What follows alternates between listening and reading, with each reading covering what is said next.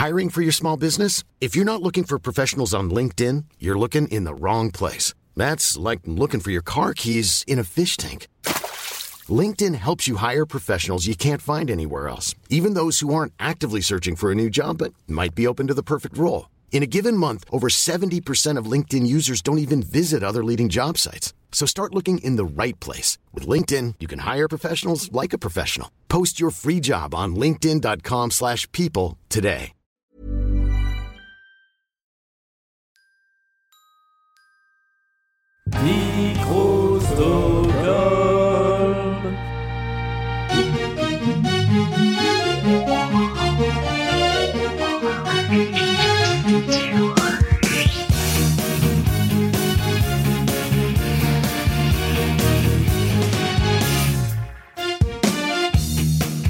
Bonsoir et bienvenue dans Les rois du monde Stone, je cherche le soleil au milieu de la nuit à la symphonie Requiem. J'avoue, je maudis tous les hommes. Nous ne sommes que des sans-papiers, des hommes et des femmes sans respect ni foi ni loi. Je veux vivre et mourir, autant vivre à en crever. S'il faut mourir avant d'avoir aimé, c'est ce qu'il y a de plus beau. Aimer, c'est tellement fort, l'amour, tellement possible aussi. Ça devient un exercice, ça devient une promenade de santé. Incroyable.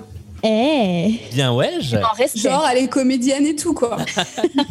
c'est un métier. Non, mais ça va être vraiment facile là. Tu l'as, tu l'as dit comme c'était. Euh, Ouais. Si tu disais bonjour, quoi. D'une traite. Voilà. Easy.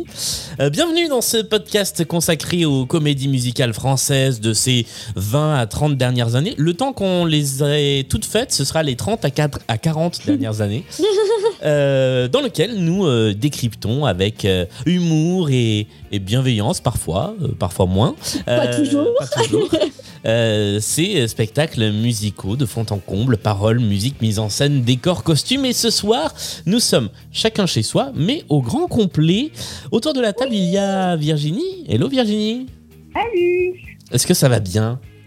Bon, écoute, ça va bien. C'est. euh, Je suis contente qu'on soit, qu'on soit tous là. euh, C'est un peu un pour tous et tous pour un, quoi. Oh, exactement. Oh. Autour de la table, il y a également Amélie. Hello. Hello Ça va bien? Mais très bien, très très bien. Moi, j'ai pas de jeu de mots, hein, donc.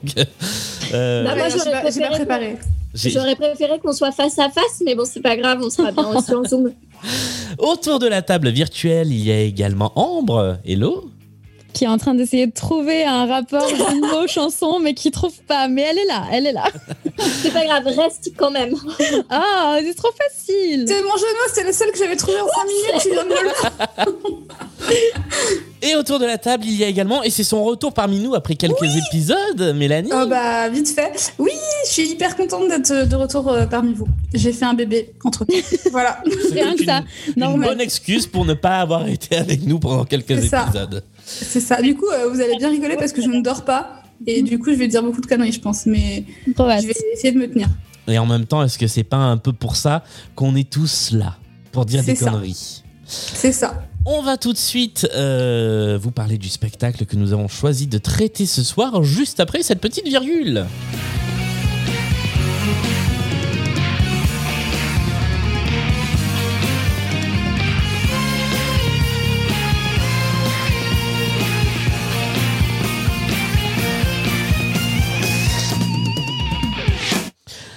Et nous allons parler d'un spectacle, dans des plus récents spectacles, je crois, que nous ayons euh, évoqués dans, dans, ce, euh, dans ce podcast.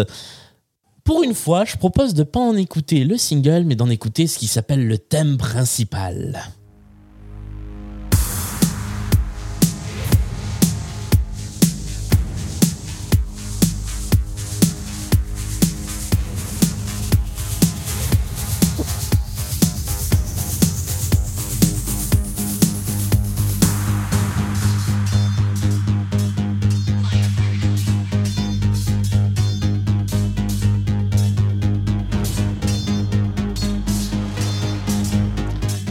S'agit donc de Jean-Michel Jarre, la comédie musicale.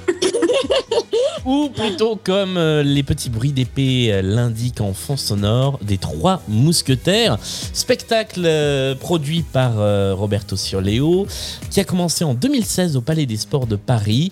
Euh, voilà. euh, Qu'est-ce que- qu'est-ce qu'on peut dire de très général sur ce, sur ce spectacle avant de s'attaquer plus, plus en particulier à sa fiche technique?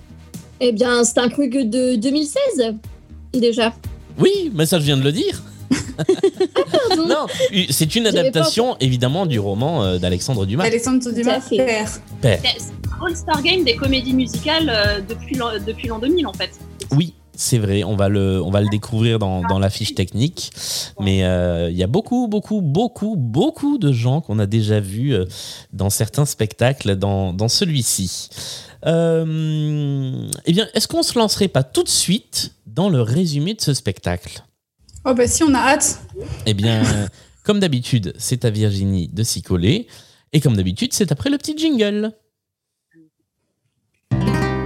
Il est venu le temps du résumé, lu par Virginie, pour savoir de quoi on parle. Et c'est à toi. Alors, donc Les Trois Mousquetaires, comme tu l'as dit, c'est une adaptation du classique d'Alexandre Dumas en version Bikram Yoga. Enfin, et, euh, à vrai dire, c'est la seule explication que j'ai trouvée par rapport à la surabondance de corps masculins dénudés. Je me disais, ça devait être une salle chauffée à 40 degrés. Enfin, j'ai pas, pas trouvé d'autre solution. Enfin, si, j'ai bien une autre explication, mais on a dit qu'on évitait les catégorisations faciles, donc je vais m'abstenir. Quoi qu'il en soit, une fois n'est pas coutume, dans ce podcast, hein, parce que les précédentes fois c'était pas le cas, mais la narration ici est tout à fait lisible, donc ma foi, je vais, je vais pas avoir trop de travail à faire. Tout commence dans la France de Louis XIII, donc un Louis XIII à la chemise étrangement échancrée, mais néanmoins roi de France. Le jeune D'Artagnan, tout content d'avoir pu participer au revival de la Star Academy, décide de quitter sa Gascogne natale et de monter à Paris pour devenir un mousquetaire. Pendant ce temps-là, la reine de France s'embarrasse moyennement des prérequis de la diplomatie et de la fidélité dans le couple, et après s'être enjaillée avec Dracula de Buckingham, décide de, de le renvoyer en Angleterre. Mais pour pas avoir l'air trop salope et pour dire que si, que si en fait elle avait des sentiments, elle lui offre ses ferrets de diamants en cadeau de rupture. De toute façon, vu qu'elle était en full sequin de la tête aux pieds, sa tenue était trop chargée, donc pourquoi pas. Le message est clair, se taper des gens riches rend riche. Globalement, le choix de Victoire Sio ou Victoria Sio, je me rappelle plus comment euh, elle s'appelle déjà, Victoria. ou Victoria Sio, pardon, dans ses amants de, de la scène, la mettent systématiquement mal avec la monarchie française. Et finalement, c'est une prise de position que j'aime assez bien. Donc, euh, donc euh, go Victoire, Victoria Sio. Euh, D'Artagnan fait la rencontre fortuite des mousquetaires en les empêchant un à un de serrer dans, les rues à pute de la capitale, ce qui le conduit à un triple duel. Mais l'affrontement se transforme vite en bromance quand les quatre joyeux lurons identifient un ennemi commun, les hommes du cardinal de Richelieu. Dès lors, l'enjeu est simple. Richelieu, aidé de Milady de Winter, je développe pas sur elle parce qu'en fait, je vais laisser Julien euh, se donner à. Richelieu, donc, veut faire chuter la reine en, en révélant la liaison qu'elle a avec Buckingham, dans l'espoir de provoquer une énième guerre de religion et de permettre la toute-puissance de l'Église catholique. Insérer ici un rire démoniaque, on est les méchants. Les mousquetaires à cœur de protéger l'honneur de la reine et la paix en France. Il leur faut donc récupérer les ferrets de diamants afin que la reine puisse les porter en public et discréditer toute rumeur de liaison avec Buckingham. Ça, c'est l'enjeu de la pièce. Pour le reste, vous en faites ce que vous voulez, mais on a David Ban, Damien Sargue et l'ex de Madonna vêtus de cuir moulant, chemise ouverte façon clip de Ozone, buvant, dansant et clamant à qui veut l'entendre que l'amitié entre hommes, c'est ce qu'il y a de plus précieux. le tout en étant à la recherche d'un joli collier de diamants. Au milieu de tout ça, il y a plein de jeunes hommes torse nus qui dansent entre les scènes pendant les changements de décor. Vous en faites encore une fois ce que vous voulez, mais mesdames, choisissez le bon moment de votre cycle pour regarder ce spectacle. La fin de l'histoire, c'est que les mousquetaires se font tous capturer à cause de leur vice, sauf D'Artagnan qui parvient à retrouver le duc de Buckingham qui est en train de danser et de porter une rivière de diamants de la reine autour du cou. Chapeau la discrétion. Mais tout est bien qui finit bien, le collier est restitué, la reine sauve son honneur et tout le monde danse pour fêter ça. C'est clair, c'est limpide. C'est vrai que la narration, elle est simple pour une fois. Ah bah là, euh, oui, ça s'embarrasse pas de, de, de circonvolution. Hein. Un peu trop, non Pour le coup? Ouais, légèrement. Alors j'ai une question d'ailleurs parce que en, en bon inculte, je n'ai jamais lu le roman original des, des Trois Mousquetaires. Est-ce que c'est ça l'histoire? Est-ce que c'est aussi simple que ça? Alors, je l'ai pas lu non plus, mais je crois que c'est une partie du roman, en fait, ça. C'est un des, des enjeux. Mais D'accord. qu'il y a, il se passe d'autres choses, il me semble. Il y a hein. plusieurs tomes, mais euh, moi j'ai pas lu le roman. Ma seule connaissance des Trois Mousquetaires, c'était euh, le dessin animé qu'il y avait dans les années 80. Oui, Point vieille où Aramis en fait était une meuf déguisée en Exact. mousquetaire. quand même. exact. Voilà. Ah ouais. Mais, euh, mais oui, l'histoire des ferrets de la reine, c'est euh, l'intrigue la plus connue euh, autour des Trois Mousquetaires. Mais je crois que c'est pas, il y a pas que ça dans le livre non plus. D'accord. Euh, petite question rituelle euh, de, de début d'émission. Qu'est-ce que vous connaissiez de ce spectacle? Et non, c'était pas cette question-là, Amélie. Je t'ai oublier quelque chose. Ça vient après. Euh, Qu'est-ce que vous connaissiez de ce spectacle avant qu'on le potasse pour ce, spot, pour ce podcast? Et qu'est-ce que vous en connaissez maintenant? Qu'est-ce que vous en avez pensé? Et on va faire ça dans l'ordre euh, dans, dans, dans l'ordre inverse de tout à l'heure. Donc on va commencer par Mélanie. Alors, euh, moi, je ne connaissais pas grand-chose. Je savais que ça existait. Je savais qu'il y avait Damien Sargue dedans parce que je suis de près l'actualité de Damien Sargue en permanence. je savais, je connaissais le single Un jour, celui qui est chanté justement par Damien. Euh, Il y a d'autres singles qui sont chantés par d'autres interprètes, mais j'étais un peu passée à côté. Euh, voilà, en gros, c'était à peu près tout. J'avais pas vraiment d'avis ni de ni de préjugés dessus. Je je, je connaissais pas.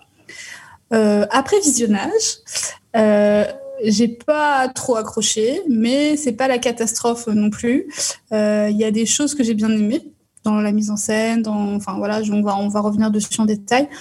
Les chansons n'ont pas plu, par contre, euh, pff, bof quoi, bof. Je me suis un peu ennuyée, mais c'est pas non plus dramatique, mais bon voilà, c'est pas génial quoi. Ambre, à ton tour. Bien, moi, je connaissais plutôt bien le spectacle parce que je l'avais vu en vrai deux fois, je crois. Au- Ouais. En tout cas, plus de une. Donc, je crois que c'est deux. Euh, parce qu'après, peut-être trois. Bref, on s'en fout. Mais je l'avais vu en vrai, en tout cas, ça c'est sûr. J'ai une photo. Euh, et euh, moi, j'ai- j'aime j'aime bien. Alors, comme j'ai comme j'ai dit. C'est pas le meilleur spectacle de tous les temps, sachant que c'est Roméo et Juliette, euh, forcément, voilà. Euh, mais je trouve que c'est un bon spectacle, sachant que ces dernières années, il y a eu quand même beaucoup, beaucoup, beaucoup de fours. Je trouve qu'on s'en sort plutôt pas mal sur les Trois Mousquetaires et c'est d'autant plus rare au Palais des Sports. Donc, c'est plutôt validé, même si c'est loin d'être parfait. Très bien. Amélie, à toi. Euh, alors, euh, du coup, en 2017, j'avais environ 4 ans. Non, je Oh, ça suffit non, non. euh, moi, donc, j'en avais entendu parler, etc. Parce qu'à ce moment-là, j'étais quand même assez grande. Euh, et du coup, ils avaient fait des passages télé, etc. Machin. euh, ils avaient chanté pour le site d'action, blablabla. Et donc, ça m'avait pas spécialement attiré. Euh, pourtant, moi qui suis fan de comédie musicale, j'avais pas forcément accroché au truc. Euh, en plus, j'avais pas lu le roman, donc euh, voilà, c'était pas forcément une intrigue qui m'intéressait.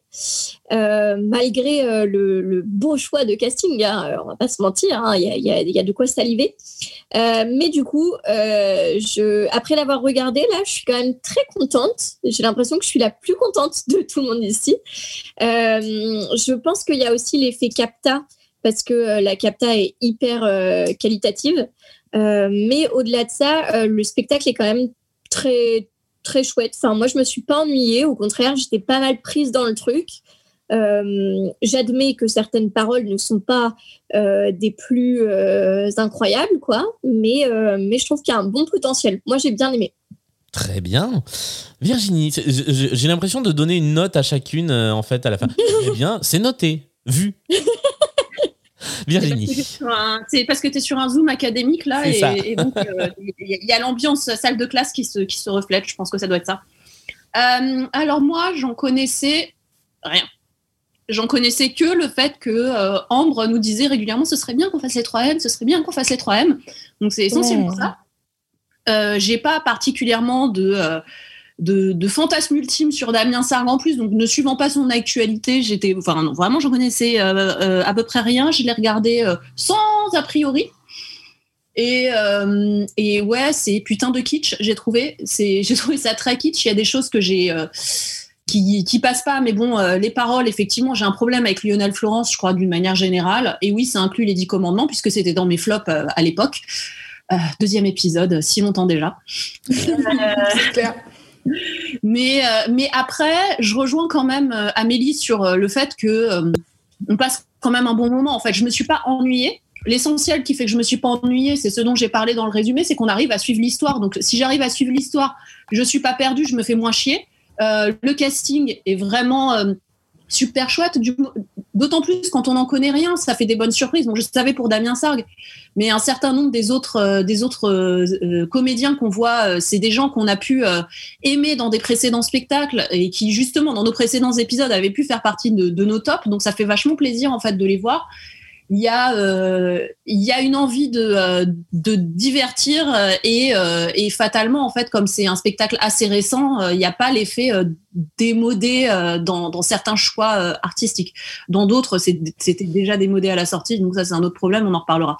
Mais globalement je me suis me suis bien divertie. J'ai trouvé ça j'ai trouvé ça marrant même si j'ai trouvé ça fucking kitsch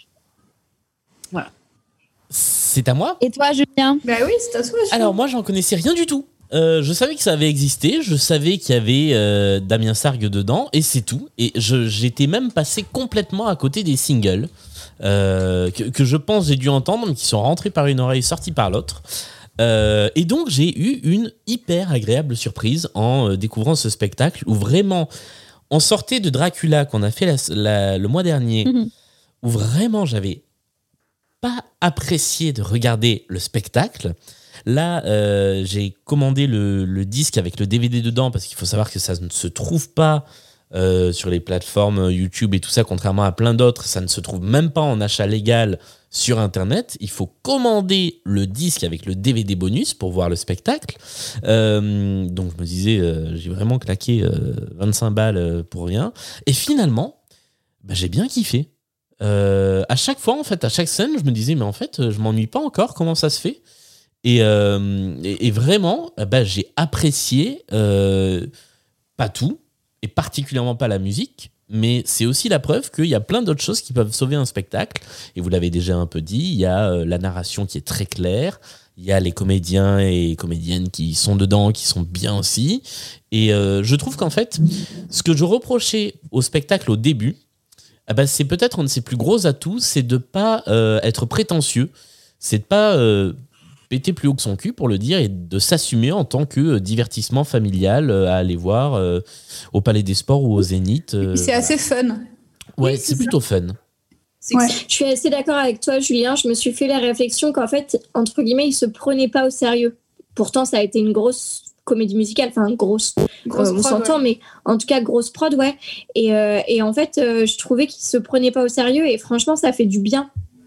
Ouais. Bah, contrairement à d'autres qui font l'inverse, quoi. Ouais, les scènes des mousquetaires sont souvent assez assez humoristiques, donc en fait on voit ces mecs qui sont qui sont quand même des grosses stars de la comédie musicale en France. Je pense à, David Ban et à et à Damien Sargue qui ont l'air de, de, se marrer en fait en même temps qu'ils font leur scène.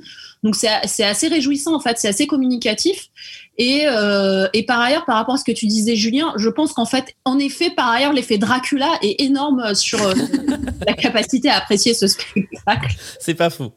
Vous avez regardé le making of ou pas tous? De quoi? Non, moi j'ai pas, pas eu le temps. J'ai prévu de le faire par contre. Le making of, oui. Oui. Alors Inversement, le making-of, j'ai rarement vu un making-of de spectacle qui se prend autant la tête, c'est-à-dire qu'ils arrivent à mettre un effet de ralenti. Je pense que ça a dû être tourné et filmé pour euh, NRJ12 ou un truc comme ça. Et donc, il y a des effets de, de ralenti et de noir et blanc, un peu comme dans les émissions de télé-réalité, sur une guitare qui ne se branche pas. Oui. Comment vont-ils faire? Mais c'est vrai que oui, le, le, DVD est fourni donc avec un making-of de 52 minutes qui plutôt intéressant à regarder. Parce que je trouve que justement, ça montrait grave cette entente-là qu'il y avait entre les gars et qui rajoute vraiment quelque chose au spectacle. Et je trouve que ça se sent beaucoup, euh, et sur scène, mais aussi dans le making-of. Ça, peut être lié aussi à la création du spectacle, c'est-à-dire que c'est intéressant. Euh, alors tout n'est pas intéressant dans, le making-of, je trouve que c'est beaucoup délayé, surtout sur la fin. Mais euh, on découvre en fait que le spectacle s'est monté à la base sur un workshop. Les metteurs en scène sont venus, on dit on va tester ça, ça, ça, ça, ça dans une seule et grande salle pendant trois jours. Après, ils sont repartis et ils sont revenus beaucoup plus tard en ayant composé un truc. Mais c'est-à-dire que toute la troupe s'est retrouvée déjà au début sur cette espèce de gros atelier. Et je pense que ça joue effectivement sur, euh, sur la création d'une vraie ambiance d'équipe. Et la grosse info aussi que j'ai trouvé dingue parce que je m'en rappelais pas, c'est que tout s'est construit autour de Brahim. Depuis tout à l'heure, on parle de Damien, de Damien, de Damien parce qu'on retient que ça. Mais à la base, la tête d'affiche du spectacle, c'est Brahim Zaïba, c'est pas Damien Sarg.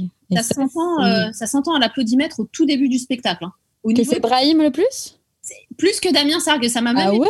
Là, mais pourquoi il est connu lui en fait? Et c'est pendant qu'on a regardé le truc euh, que j'étais ah oui d'accord. Mais euh, au début j'étais étonnée de voir en fait, euh, tu vois petit à petit euh, les gens qui sont de plus en plus applaudis. Il y a euh, MJ qui est très applaudi et il y a euh, il y a comment euh, Olivier. Dion. Olivier Dion qui est très applaudi évidemment. Damien Sargue un cran au-dessus et encore un cran au-dessus euh, Brahim. Ok.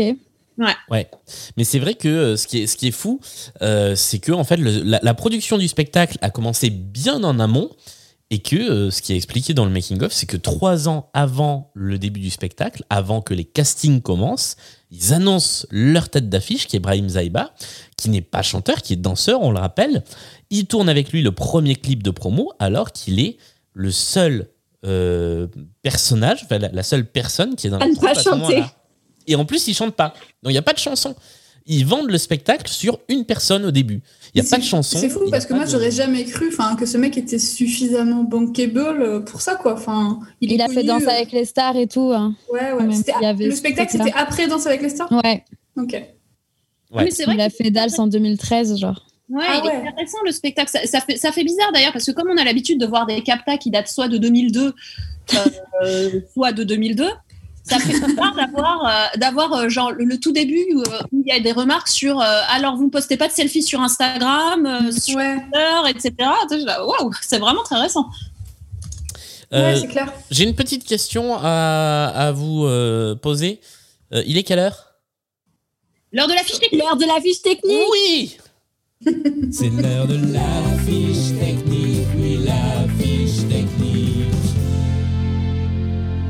Une fois n'est pas coutume, c'est Amélie qui se penche sur la fiche technique de ce spectacle. Tout à fait. Alors le livret, il est signé euh, René Richard Cyr et Dominique Champagne, qui sont donc deux Québécois. Euh, donc on les les connaît pas forcément dans le monde de la comédie musicale, euh, quoique René Richard Cyr un petit peu puisqu'il a repris une pièce théâtrale de Michel Tremblay en spectacle musical, mais sinon ils sont pas très connus pour ça. Alors, Euh, je, à la je- mise en- je- je me permets de faire une toute petite incursion à ce moment-là. Dominique Champagne est le metteur en scène de mon spectacle préféré de tout l'univers que je rêve d'aller voir un jour, qui est euh, le spectacle hommage aux Beatles par le Cirque du Soleil à Las Vegas, qui s'appelle Love, et qui est une pépite. Et j'avoue qu'au début, quand j'ai Mais- vu le spectacle, je me suis dit, ah ouais, c'est la même personne qui a fait les deux. Mais il n'y a pas une histoire euh, que, selon laquelle le Cirque du Soleil aurait fait faillite ou un truc comme ça là, avec le Covid? Euh, alors si, euh, enfin, ils étaient en grave, grave difficulté financière, mais c'est, je crois que c'est pas encore fini, fini. Ils ont Ah, été rachetés, je crois, ou ils se sont mis en vente pour pas cher, mais je, je crois que c'est pas complètement fini le Cirque du Soleil. Bon, croisons les doigts. Ouais. Euh, donc ce même duo est aussi à la mise en scène. Ensuite, sur les paroles, on retrouve un duo de choc, ni plus ni moins que Lionel Florence et Patrice Guirao. Vous le savez, c'est euh, les Dix Commandements, c'est Robin des Bois. Bref, c'est que des paroles de qualité. Euh, comme dirait Mel, elle nous l'a dit sur la conversation, ils ont vraiment écrit en toute liberté. Euh, C'était magnifique.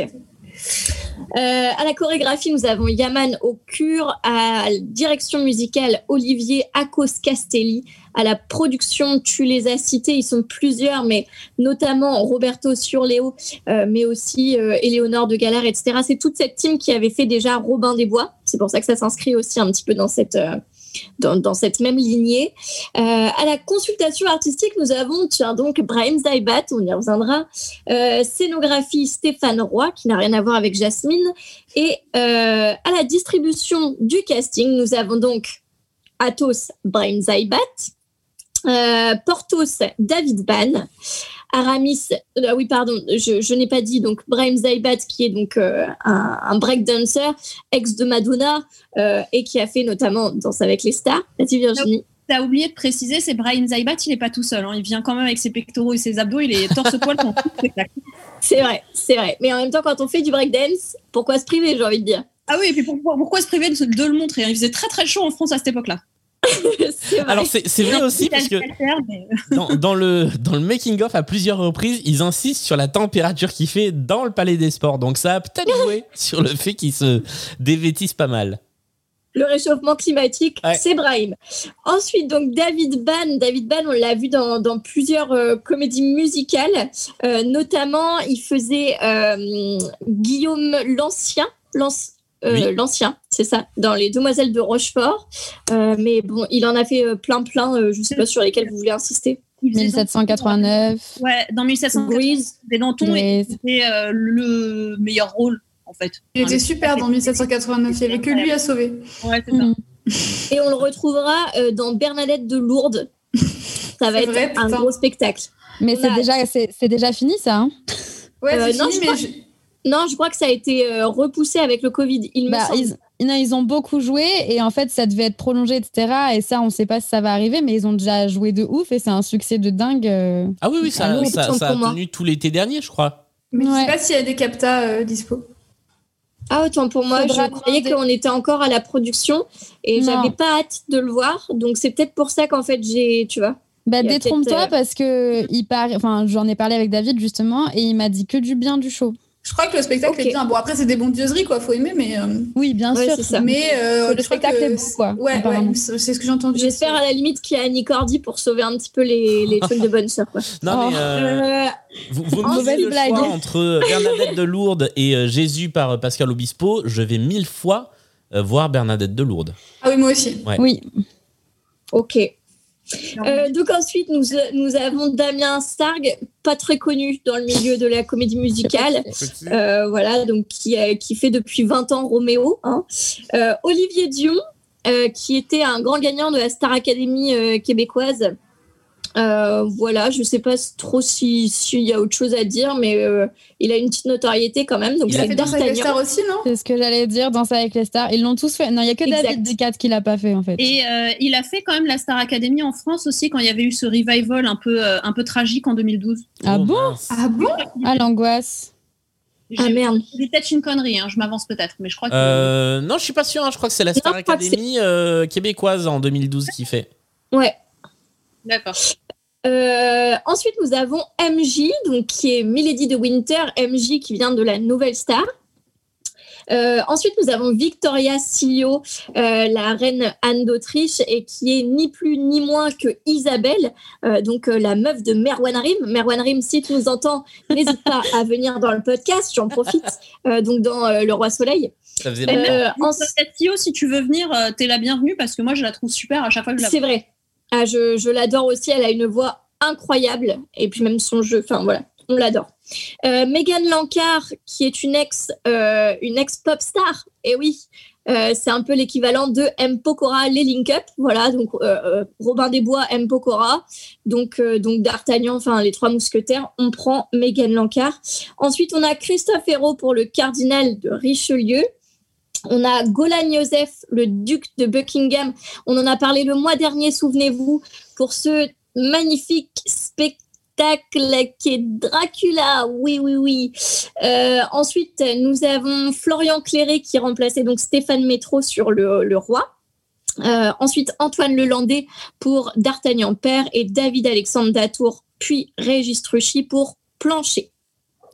Euh, voilà. je- je- juste une petite remarque, euh, parce que Christophe Hérault, on l'a euh, avant, mais bien, bien avant Les Trois Mousquetaires, a été dans un spectacle dont on n'a pas encore parlé, mais moi je l'avais euh, déjà imprimé à ce moment-là. Le spectacle en question, c'est Spartacus le gladiateur. Oui, Voilà. exact. Et, euh, et pourquoi Christophe Hérault s'appelle Christophe Hérault? Parce, qu'il est né dans roues. Parce qu'il est né à Béziers dans l'Hérault. voilà. Magnifique. Je, Appelez-moi Mélanie Puy de Dôme à partir de maintenant. S'il vous D'ailleurs- plaît. D'ailleurs, il, il sera aussi, il était aussi pardon dans euh, Bernadette de Lourdes. Voilà. Et dans Roméo et Juliette. Désolée. Je crois qu'on a fait le tour de la, de la fiche technique. Eh bien, nous allons embrayer sur le premier acte du spectacle. Voilà le moment de l'acte 1. On va parler de l'acte 1. La première partie du spectacle. Ce jingle est vraiment trop long. Oh oui, ce jingle est vraiment trop long. Et le spectacle Mais on aime s'ouvre. Merci, c'est gentil. Euh, le spectacle s'ouvre non pas, en tout cas la captation ne s'ouvre pas sur une ouverture, mais sur un petit numéro de, euh, comment on dit, de, de, de bouffon du roi presque. Un. Ouais, de capotinage. euh. Un pantomime, les- c'est- le, c'est le mot exact, oui. Ouais, Il y a l'échauffement des danseurs sur scène avant. Ah, alors je me suis posé la question, ça c'est ce qui, ça se passe vraiment Ça dans se la passe salle vraiment. Ouais, je crois que dès que tu rentres, ils sont déjà sur scène. Ah, Déjà mais moi, je croyais que c'était un extrait. Non, ils, sont, ils étaient sur scène, les danseurs, au début, je me rappelle. C'est cool parce qu'en fait, ça, ça installe un côté un peu méta dans le spectacle où on te met en scène le fait que tu vois un spectacle et ça va avec le pantomime du mec euh, qui, euh, qui Et va ça, euh, crypto. et ça va avec plein d'autres trucs en fait du spectacle, les, les faux chevaux, les faux machins, où en fait Mm. tout est un peu euh, faux quoi, mais volontairement faux. Ouais, je trouve que c'est- c'est pas, mal comme idée. Et puis même, en fait, je trouve en termes d'ouverture, d'avoir ce, ce pantomime qui est un peu long, hein, on va euh, quand même, mais je trouve ça assez sympa en fait, parce que je trouve chouette ce mec. Donc le, le personnage s'appelle Plancher et on va le retrouver euh, à plein de moments. Alors moi, il m'a déjà énervé à ce moment-là. hein. Oui, moi pareil, c'est ce que j'allais dire, il m'a il m'a saoulé là. Ah, moi j'aimais bien. Moi, ça me rappelle Yamin Dib, en fait, dans les spectacles des. En moins drôle hein, quand même. Mais ouais, j'ai pensé pareil, mais quoi. je me suis dit, euh, ça fait un peu euh, copiage, euh, mauvais copiage. Quoi. ouais, mais Ouais. qui parle pas surtout, c'est-à-dire que euh, il est quand même dans des. Instagram, il dit. Et en plus, moi, il a fait pleurer ma fille, donc euh, voilà. Ah ouais Quand il fait la mouche là.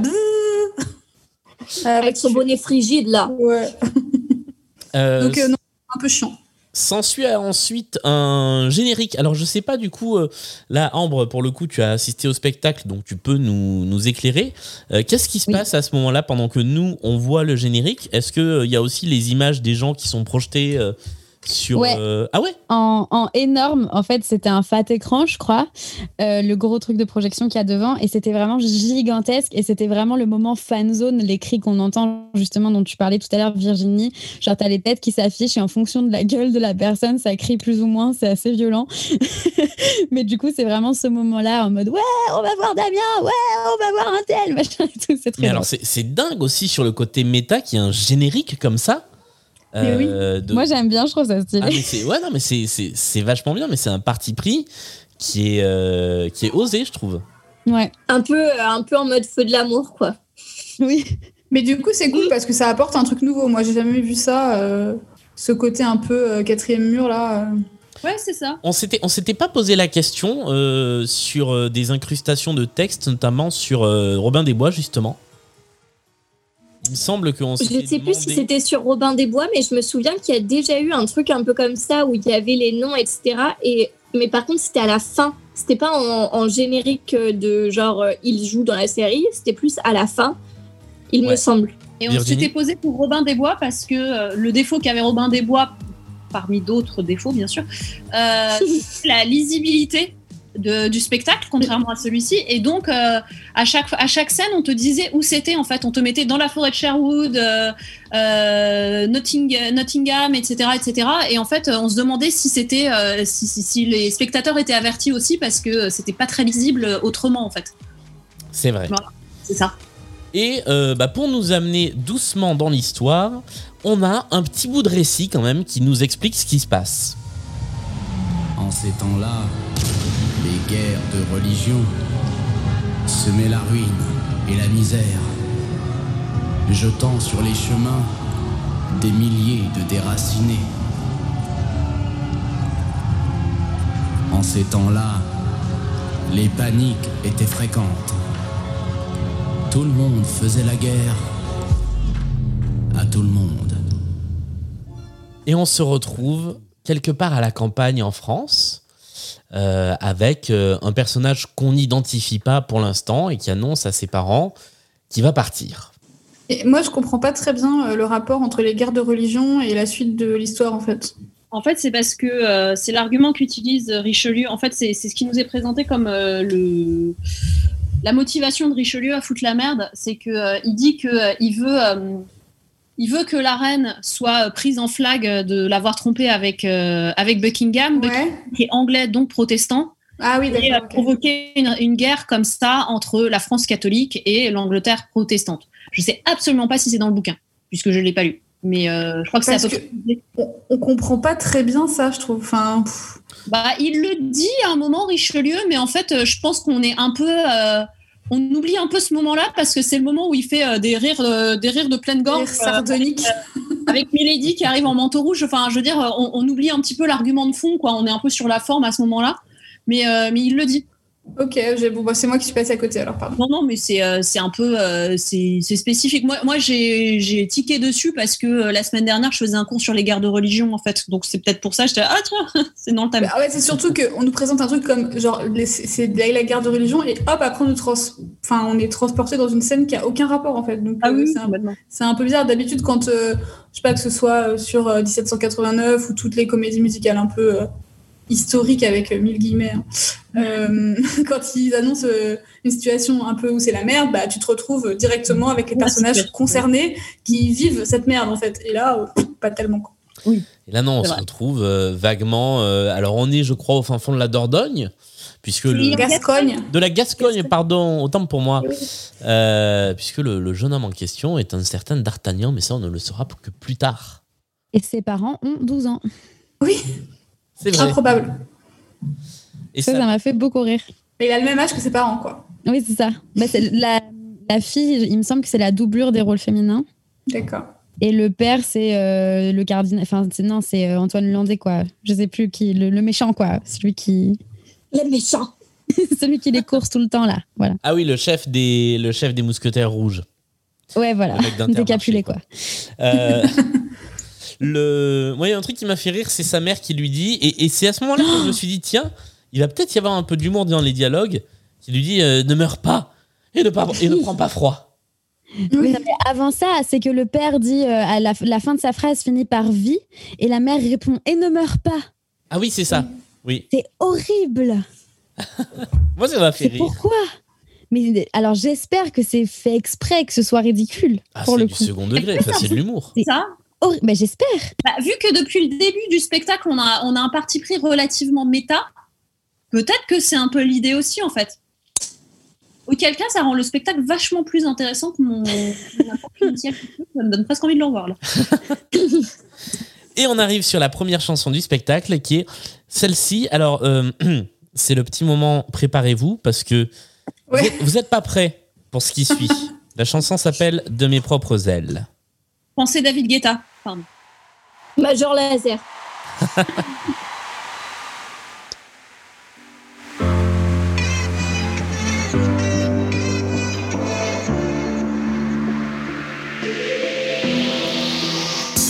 Je sais ce que je laisse, c'est à contre-coeur. Mais un ailleurs m'appelle envers et contre tout. Je sais ce que je blesse, je vois leur douleur. Mais j'en ferai une force qui me suivra partout. Comme un pont-levis qui s'ouvre à la vie. On Non. que jusqu'au bout, bien plus qu'un pari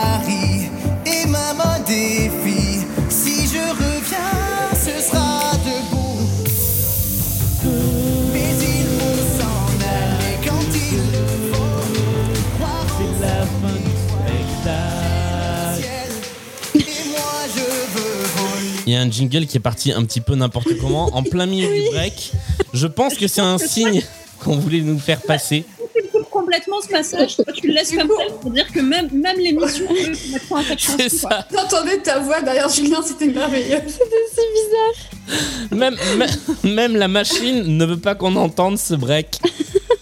Ah Mais là là. malgré tout, euh, on retiendra qu'on est dans un pont-levis qui s'ouvre à la vie. C'est exactement ce que j'allais Mais- dire. Mais retenez bien parce que beaucoup de, enfin, il y, a- il y a plein de, de- de métaphores sur la vie qui vont suivre dans les prochaines chansons. Donc euh, là, on est au pont-levis et après, il y a d'autres. euh, Une très belle thématique. Il y a une thématique vie euh, très présente.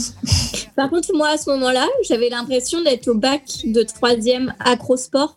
Il y avait un, un cheval d'arçon, une poutre. Je me suis dit, ça y est, ils vont faire des, pyramides en fait. Non, mais il y a- alors il y a un côté gymnase dans une partie de, de, de Ouais. mise en scène. Euh, Mais attendez, et- Dans tout le spectacle, il y a un côté gymnase. C'est Ouais. ce que disait Virginie. C'est un côté. Euh... euh, Oui, c'est de sport, quoi. est-ce qu'il y a le fauteuil, rou- euh, le fauteuil roulant, n'importe quoi, le, pardon, le tapis roulant dans la capta? J'ai bugué. Il, y a- il est sur le tapis roulant Alors moi, je parce que effectivement ils en parlent beaucoup dans le making of, mais je n'ai pas fait gaffe à ça dans la captation. Mais voilà, il y était pas. Ils ont pas dû pouvoir l'amener à Nantes. Mais moi, ça, c'est un des trucs qui m'a le plus marqué. C'est trop dommage que ce soit pas dans la capta. Parce que à Paris, je me rappelle très bien, le gars, il chante sa chanson et il court sur le. J'allais redire fauteuil. Le tapis roulant comme ça. Genre, et c'est hyper étrange. Et c'est pour ça qu'au début, les parents, ils font ça hyper lentement, le signe de revoir. Parce que lui, il est en train d'avancer sur son tapis roulant. Oh, waouh. Donc c'est vraiment une salle de sport. Effectivement, je suis en train de vérifier, mais euh, dans la captation, il n'y a pas ce tapis roulant qui est finalement l'effet scénique principal de la chanson, parce que Bah oui. il faut dire, si vous n'avez pas vu le spectacle, que à ce moment-là, la scène, et en fait pendant une bonne partie du spectacle, est un plateau quasiment nu avec des écrans derrière. Il y a très peu de décors, à part à certains moments, mais une bonne partie du décor, c'est des écrans qui se déplacent, qui s'ouvrent et qui se ferment. Mais il n'y a rien, euh, il n'y a, il y a pas de relief sur scène à part des petits escaliers euh, devant. Euh, moi- moi- Des grands escaliers quand même. Il faut en parler, ça, je trouve, parce que ça, je trouve ça assez original pour le coup, les escaliers de la Ouais. scène au public, Oui, c'est qui vrai. fait un lien avec le public qui est quand même hyper puissant. Ouais. Le Ah, le lien avec le public, c'est assez super euh, tout au long du spectacle d'ailleurs. Euh, c'est assez chouette d'avoir euh, utilisé en fait euh, la- le public comme élément du décor aussi. C'est assez suivi, je trouve, dans le spectacle et c'est plutôt cool. Ça dynamise le truc. C'est vrai. Euh, Ça fait très spectacle romain en fait, avec euh, les avec les marches et tout. Ça fait vraiment genre, euh, enfin c'est le Colisée et enfin pas le Colisée, mais enfin ouais, les, les gens sont là pour voir le spectacle et tout et ils prennent part au spectacle puisque c'était ça aussi le théâtre avant. hein. Les gens ils ils venaient et c'était pas on s'assoit dans une salle et Mm. machin. Les gens ils venaient, ils repartaient, ils faisaient leur vie, ils chantaient en même temps, ils mangeaient en même temps, etc. Et je trouve que c'est un peu l'idée, euh, c'est un peu l'ambiance qu'il y a, je trouve. Oui, ça se voit parce qu'à des moments, ça, on, ça- on voit le- des, des moments où la caméra est sur le public qui est en train euh, d'applaudir, de, Ouais. euh, de battre des mains, de, de se lever et tout. Bon, après, je trouve qu'il faudrait quand même pas être trop. Enfin, faut pas oublier quand même la, la musique. hein. Je voudrais vraiment qu'on revienne là-dessus. Ouais, Voilà, c'est ce ça, que quand même, parlons-en, parce Ouais. que bon. Parce que là, on a, on a l'impression d'avoir un mauvais banger d'été euh, dans une boîte de nuit euh, du Vaucluse, quoi. Enfin, non, Ouais, ça- c'est- c'est très mauvais, hein, texte et, et musique. hein. alors, Ouais. Ouais, croyez vos rêves. on est, on est sur cette st- structure caractéristique des tubes électro un peu pop. Et euh, Amélie, tu disais, tu parlais de Linon, et c'est exactement la même structure, enfin de Major Ah mais c'est Lazer. ça. C'est couplet, break, refrain instrumental avec ses voix pitchées là. Euh, Et je me suis dit, si tout est sur, si tout est sur cette teinte, ça va vraiment paraître fou. Et le problème, c'est qu'il y a beaucoup de choses sur cette teinte musique, euh, sur cette teinte musicale. Mais euh, ah ouais non, en fait, je suis en train de me rendre compte que euh, sur la première chanson, je défonce le spectacle. Je mis euh, point de décor, il y en a pas. Euh, Si po- point lumière, pas mal, mais ça a un côté concert. Euh, et point troubadour, il va être relou. Et point combo, euh, combi, pardon, combi euh, en cuir noir. Alors, justement, moi, je voulais faire un point costume. Enfin, je vais faire des points costumes pendant tout, le- tout l'émission, je pense. Mais euh, moi, en général, j'aime pas trop euh, les anachronismes dans les costumes, parce que souvent, j'aime pas les partis pris, par exemple, dans Mozart. les Mozart plumes opéra roses- rock. Ouais, les plumes roses et tout, j'aimais pas. euh, voilà. Euh, donc c'est compliqué, je trouve c'est un exercice un peu d'équilibriste de faire euh, des costumes anachroniques sur des, des trucs euh, qui se passent dans des périodes passées. Et là, pour le coup, moi j'ai bien aimé, je trouve que c'est bien réussi sur ce spectacle. Alors je sais pas quel est le truc qui fait que, que ça fonctionne, mais pendant tout la- l'apparition des différents personnages, à chaque fois qu'il y avait notamment sur les rôles féminins une nouvelle robe, un nouveau truc, je me disais ok, c'est complètement décalé, c'est pas du tout euh, canon euh, par rapport à ce que ça devrait être pour cette époque-là, mais ça fonctionne, il y a un truc euh, qui marche bien. Et là, même la combi cuir de, de Olivier Dion, là, elle me, convainc, je suis, je suis ok, je trouve qu'il y a un beau travail sur les costumes. Et ça m'a fait penser, on, en parlait en off, mais ça m'a fait penser à une série bon, qui n'est pas forcément très recommandable, mais qui s'appelle Reign, qui est donc une série sur, sur Mary Queen of Scots. Euh, et, euh, et en fait, c'est tout, tout dans cette série est anachronique aussi. Les, les- elles ont des robes euh, du XXe siècle, XXIe siècle, euh, y, y compris des robes H&M parfois et tout ça. Il a rien Et. Mais c'est pour ça qu'on aime voilà. bien aussi. Pardon? C'est pour ça qu'on aime bien aussi. Oui, voilà, ça, c'est bon. C'est une série teenager très, très, euh, voilà, très, très légère. Euh, mais euh, c'est un vrai parti pris, euh, du coup, pareil, dans ce, dans ce show, d'avoir, d'avoir des costumes très décalés comme ça. Et, et moi, j'aime bien. Et, euh, et voilà, je trouve que c'est bien réussi, donc je voulais le dire. Mais en fait, je trouve qu'ils installent directement qu'il y a un truc justement très anachronique et très Oui. moderne, mais à tous les niveaux, parce qu'il y a direct la musique hyper clubbing, machin, on aime, on n'aime pas, mais c'est très clubbing. Les costumes, euh, les danseurs et tout, c'est quand même assez, enfin voilà, c'est très très très moderne. Et les danses aussi, en vrai, Mm. direct, ils installent un truc hyper Mm. hip-hop, hyper break, etc. Donc direct, ils nous font, ok, c'est les trois mousquetaires, mais on n'est pas vraiment chez Dumas. C'est ça. Et alors, Mais du coup, je trouve que ce qui est raté sur la musique est réussi sur les costumes. Exactement, parce qu'en fait, sur les costumes, ça, ça peut marcher. Je pense que tu, tu revois le spectacle dans 10 ans. Ces costumes-là, tu te dis pas juste c'est super démodé. Enfin, j'ai pas l'impression que tu puisses te dire ça, alors que sur la musique, euh, ouais. ça- euh, cette, euh, cette couleur musicale empêche complètement, à mon avis, euh, toutes les chansons de- d'accéder à un truc un peu intemporel. Quoi. Après, on est peut-être piégé sur les costumes parce que c'est récent et que du coup, c'est pas encore trop daté, peut-être pour nous. Peut-être qu'effectivement, dans 10 ans, on se dira ouf, On reste dans des trucs relativement classiques malgré tout. je trouve quand même. Ouais. Et ben, on en reparle dans 10 ans. Ouais. Voilà, c'est ça. euh, moi je voulais faire juste un petit point avant de passer à la suite sur la danse. Euh, j'ai pas l'habitude d'en parler, mais là effectivement j'ai trouvé ça vachement bien.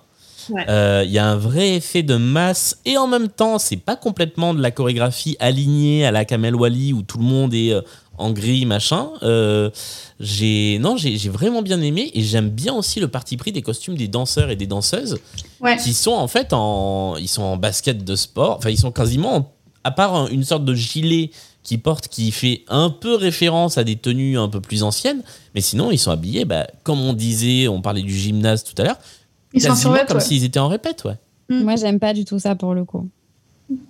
Moi ça m'a bien plu mais j'aime bien les costumes argentés comme ça j'ai trouvé ça Moi, ça j'ai bien aimé chouette, aussi, ouais. ouais. Ils sont, ils sont, pour que les, les gens visualisent, ils sont en Air Max survêt, quoi. En gros, c'est ça. hein. Ils ont des running et des survêt, quoi. Mais, ouais c'est un peu ça ouais Moi, ça m'a plu. J'ai bien aimé. Mais effectivement, on est vraiment sur le parti pris euh, d'une répète, en fait. Ouais. Tout du long, et c'est assez chouette. on nous Bah, amène c'est ouais. assez méta, quoi. Oui, pardon. On nous amène assez euh, rapidement euh, sur une transition. Alors, il va y avoir beaucoup de transitions parlées qu'on va pas forcément entendre. On est plutôt sur les, sur, sur les chansons, nous, dans, dans ce qu'on découpe sur le spectacle. Et on retrouve euh, le Duc et Anne d'Autriche. Donc, c'est là qu'on comprend. Enfin, moi, c'est là que j'ai compris pourquoi, en écoutant l'album, il y avait des chansons qui chantaient en partie en anglais. C'est parce qu'en fait, le Duc, il vient d'Angleterre. Mm. Et donc, il commence par parler en anglais. Euh, il m'a fallu un moment avant de reconnaître euh, Golan Youssef, qu'on avait pourtant vu le mois dernier dans Dracula, sauf que cette fois, Ouais, il moi, je- parle et il chante. Je, je ne l'avais pas du tout reconnu. Genre vraiment, c'est quand j'ai vu la fiche technique, j'ai fait oh waouh. Genre ça le change totalement hein, de pas avoir des griffures dans le dos, c'est fou. Mais en fait, c'est vrai que d'autant plus difficile de le reconnaître que dans son rôle dans Dracula, il a un rôle muet. Ouais. Ouais, peut-être, ouais. Et par contre, alors je pense que euh, il, il peut pas s'empêcher d'avoir des modifications corporelles parce qu'il a une espèce de, bah, de, je sais pas si c'est une griffure ou un truc au niveau de la joue. Ouais. Oui, là, ouais. Je, je sais pas Ah, d'où ça vient. Ouais. C'est marrant parce qu'il a joué dans Cats aussi. Et du coup, tout, Ah bah c'est la griffure de chat qui est restée. Il a voilà, un tout, truc ça, avec les tout griffures. correspond un peu, c'est très drôle. En tout cas, on aurait peut-être préféré qu'il ait un rôle muet cette fois. Enfin, en tout cas pour une des chansons. Ah oui, ah oui, bah oui. On y reviendra. Oui. Mais moi j'aime bien cette scène de comédie euh, et globalement je vais bien aimer les scènes de comédie du, du spectacle. Ah bon? La reine, Oui, la reine, assez d'accord. Ah ouais. elle joue mal hein, quand même. Moi, je suis pas très d'accord du tout. hein. Ah ouais, non, moi non plus. Hein. Vous avez dit quoi, la reine, quoi? Elle Elle joue joue mal? super mal. Ah, Ah, je suis pas du tout d'accord. Elle, elle chante extrêmement bien, mais elle joue très mal. Elle Là, c'est pas ouf, là. hein. suit, quoi. Ouais. Ah ouais, non, je suis pas trop d'accord. Ah, Je trouve que euh, on a l'impression qu'ils n'ont pas de micro en fait à chaque fois qu'elle parle. Enfin, Ouais. coup, elle, euh, elle euh, fait porter sa voix de fou comme si elle, comme si elle faisait euh, la pièce de théâtre du, euh, du lycée, sauf que là, elle se retrouve à jouer euh, au théâtre Montancier et que euh, la salle est plus grande, mais elle a toujours pas de micro, donc elle gueule quoi. Et, euh, sauf que en fait, si, elle a un micro, donc c'était pas la peine. Ah, ça... Moi, vraiment, direct, je me suis dit, ok, bon, elle, c'est vraiment une chanteuse, c'est pas du tout une comédienne, quoi. Après, euh, moi, ce que j'aime bien, c'est que du coup, c'est assez limpide en fait ce qui se passe. Et que du coup, je me suis dit, ok, c'est une scène qui est importante pour comprendre ce dont on parle. Parce que on, a, on a vu un nombre de scènes, et encore une fois, dans le spectacle du mois dernier, Dracula, il y avait un nombre de scènes longues, incalculables, qui ne servaient à rien. Là, au moins, ça pose l'intrigue. Et du coup, je me suis pas ennuyé. Et ça m'a fait penser, je, je l'ai vu presque en, en miroir avec euh, bah, forcément les scènes du roi Soleil où euh, la reine Anne d'Autriche, qui a quelques années de plus, euh, est toujours là dans des moments où l'histoire avance. Euh, donc je, moi, moi, moi, j'aime bien ces scènes de transition, mais je pense qu'on va être amené à en, à en reparler. Avec, ouais. Avec un bon principe du cinéma d'action, parce qu'en fait, le, le collier de diamant, c'est un, c'est un bon vieux MacGuffin euh, des familles. En fait, c'est euh, on, on insiste bien sur le collier de diamant pour qu'on le repère et pour qu'on sache de quoi il est question ensuite pendant tout le reste de la pièce, quoi. Oui, c'est vrai. Ouais. Et on passe à la chanson suivante, qui est un duo, donc, entre euh, Victoria Sio, ou Victoria Petrosio, je crois que c'était au, au moment du Roi Soleil, c'était son nom complet. Ouais, et elle a pris un nom de scène depuis. Ouais. Ouais. Euh, Pour aller plus vite. Et euh, Golan Youssef, donc, euh, sur ce duo qui s'appelle Tout est écrit. Un duo franco-anglais.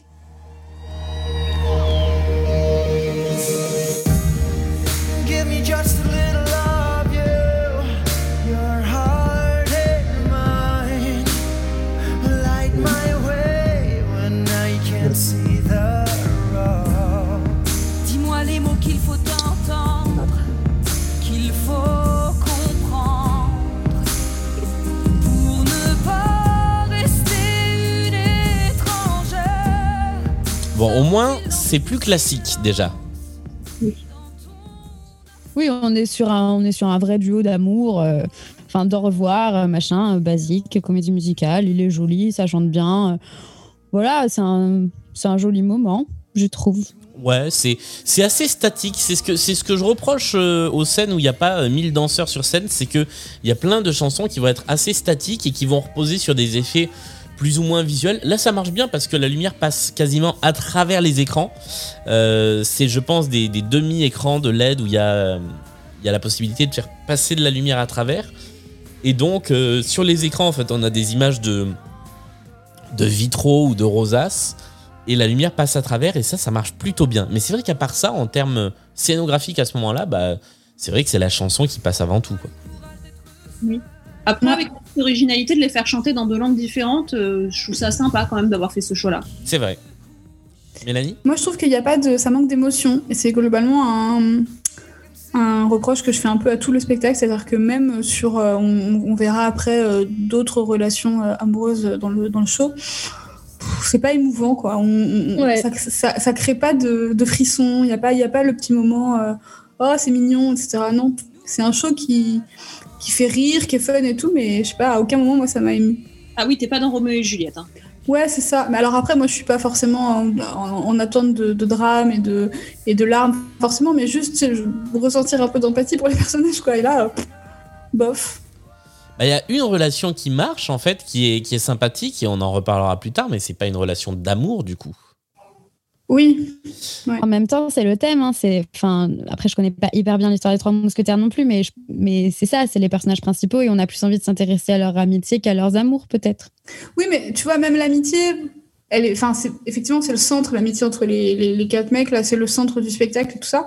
Mais, et, et c'est cool et tout, et c'est marrant, et quand ils sont tous les quatre sur scène, ça fonctionne bien, et c'est fun et tout, mais je sais pas, moi, ça m'a pas, à, à aucun moment, j'ai été vraiment touchée. Mais bon, c'est peut-être moi qui ai un cœur de pierre, allez savoir. Non, mais je suis d'accord aussi. hein. Non, non, c'est vrai. normalement c'est moi qui ai un cœur de ça, pierre dans cette émission C'est vrai, c'est toi qui râle normalement sur l'amour.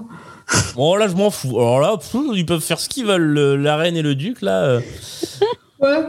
ouais euh, qu'ils échangent leur collier de diamants là et puis voilà On dirait que t'es bourré, c'est très bizarre.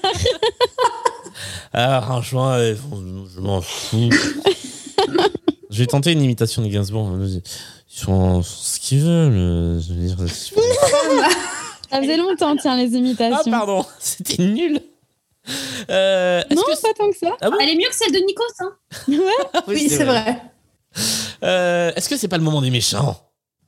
Oh, les méchants, les méchants. Gad Elmaleh. Je crois qu'il faut les entendre, les méchants, pour Ils comprendre sont très très méchants, attention. les- voilà, à quel point les méchants sont méchants. Pendant toute la scène. De quoi? Pendant toute la scène, j'ai pas arrêté de penser à Ambre.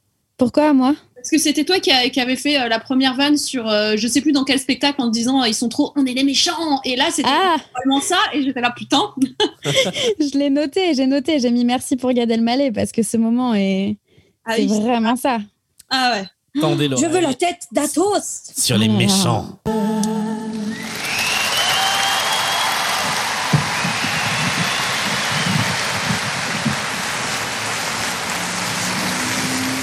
Ils se sont vus. Je sais. A trahi notre pays. La reine avec un hérétique. Qui sèmera la guerre civile partout sur vos terres si vous la laissez poursuivre ses conquêtes. Je sais. Chaque jour, il ravage nos villages. Chaque jour, il terrorise nos hommes. Chaque jour, il saccage nos récoltes. Chaque jour, il incendie nos églises. Tout n'est pas perdu. La reine lui a donné ses précieux ferrets de diamants. Et le roi donne un bal dans quatre jours. Imaginez qu'il lui demande de porter ses ferrets de diamants ce soir-là. Pendant que de notre côté, on fait courir le bruit que c'est le duc qui les porte à Londres, dans son palais. le masque de la reine craque. Le roi... Je, je, je les adore. Non, mais arrête. Je les adore. J'ai l'impression d'avoir. Jafar et Ursula, quoi. Mais c'est ça, c'est c'est méchant de Disney, Ah c'est ouais. dessin animé quoi. Non, mais je vous kiffez Ah mais moi, ah, mais moi vraiment, c'est, enfin, il y a ce côté un peu euh, second degré qu'on a depuis le début, et j'adore ces deux personnages. Non, Moi, mais je déteste. Non mais ça, ok, tu peux adorer, genre c'est perché et tout, mais c'est là quand même que tu te dis qu'être comédienne, désolée, je sais que tu l'aimes et tout, mais c'est une excellente chanteuse, mais être comédienne, c'est un métier quoi, parce que tu n'as pas besoin pour être méchant de parler comme ça. Ah c'est pas forcément comme ça que tu es méchant. Mais on lui a demandé de faire ça, non, c'est pas juste sûrement, elle qui a- sûrement. Oui, mais même en essayant de le surjouer, elle le surjoue mal. Enfin, je sais pas, moi, il y a un truc qui, qui, qui passe pas. Enfin, il y, a- pas. il y a un problème de toute façon avec le personnage de Milady dans ce spectacle. Elle, on comprend pas tellement son, je, je voulais pas le dire parce que je voulais pas blesser. son moto, quoi. Enfin, son. Euh, Il y, a, il y y a un grave problème, quoi. Oui, alors que- je- parce je- qu'elle veut se venger, ok, elle veut se venger d'Athos, c'est ça? C'est ça. Ouais, parce que c'est son ex. Elle je ne comprends pas à quoi sert Milady. Hein. Je, Oui, c'est ça. vous avoue, je- voilà. Je, suis, je suis effectivement très content que MJ soit dans ce spectacle, euh, mais je, je vois pas à quoi elle sert. À part à chanter Non, des mais- chansons euh, de méchants. Très bien. Bah, c'était histoire Ouais, mais. D'essayer de rapprocher un peu du, du test Bechdel parce que sinon, c'est vrai qu'on a quand même un casting qui est vachement, vachement masculin et que les personnages féminins font pas le poids, mais c'est quand même pas suffisant, quoi.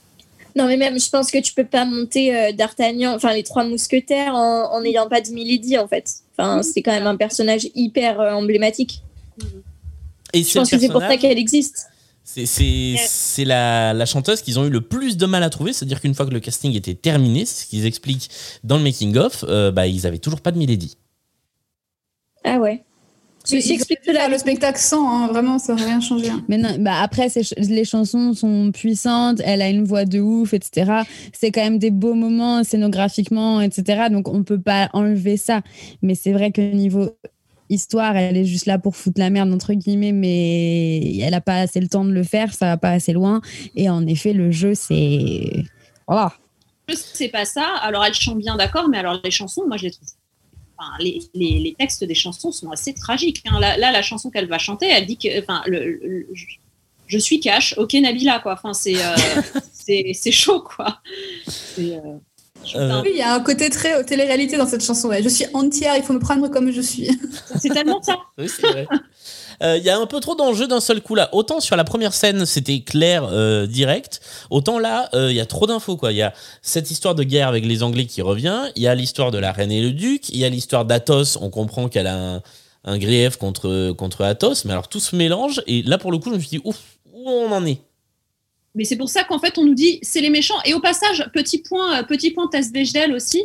euh, Richelieu, il veut foutre la merde parce que il veut, euh, il, a, il a des motifs géopolitiques, genre euh, hyper euh, high level en tête, genre créer une guerre entre la France et l'Angleterre parce que c'est des protestants. Et euh, Milady, c'est parce qu'elle veut se venger de son ex. C'est vrai. Oui, exact, exact. Voilà. Je sais pas comment c'est dans le, dans le roman. Je crois que euh, elle est, euh, elle est euh, la protégée un peu de, de Richelieu et que du coup elle lui est redevable, enfin elle lui est loyale en fait euh, parce qu'il l'a, il l'a sauvée. Je crois que c'est une criminelle ou un truc comme ça. Ouais, c'est peut-être peut-être ça. Euh, donc il y a, il y a un rapport un peu de loyauté entre eux qui explique qu'elle soit, qu'elle soit méchante. Mais là c'est même pas, c'est même pas exploité ça en fait. Elle est juste, c'est juste une meuf qui veut se venger de son ex effectivement. C'est ça. Point télé-réalité, quoi. on Ouais. écoute cette chanson? Ouais. Allons-y.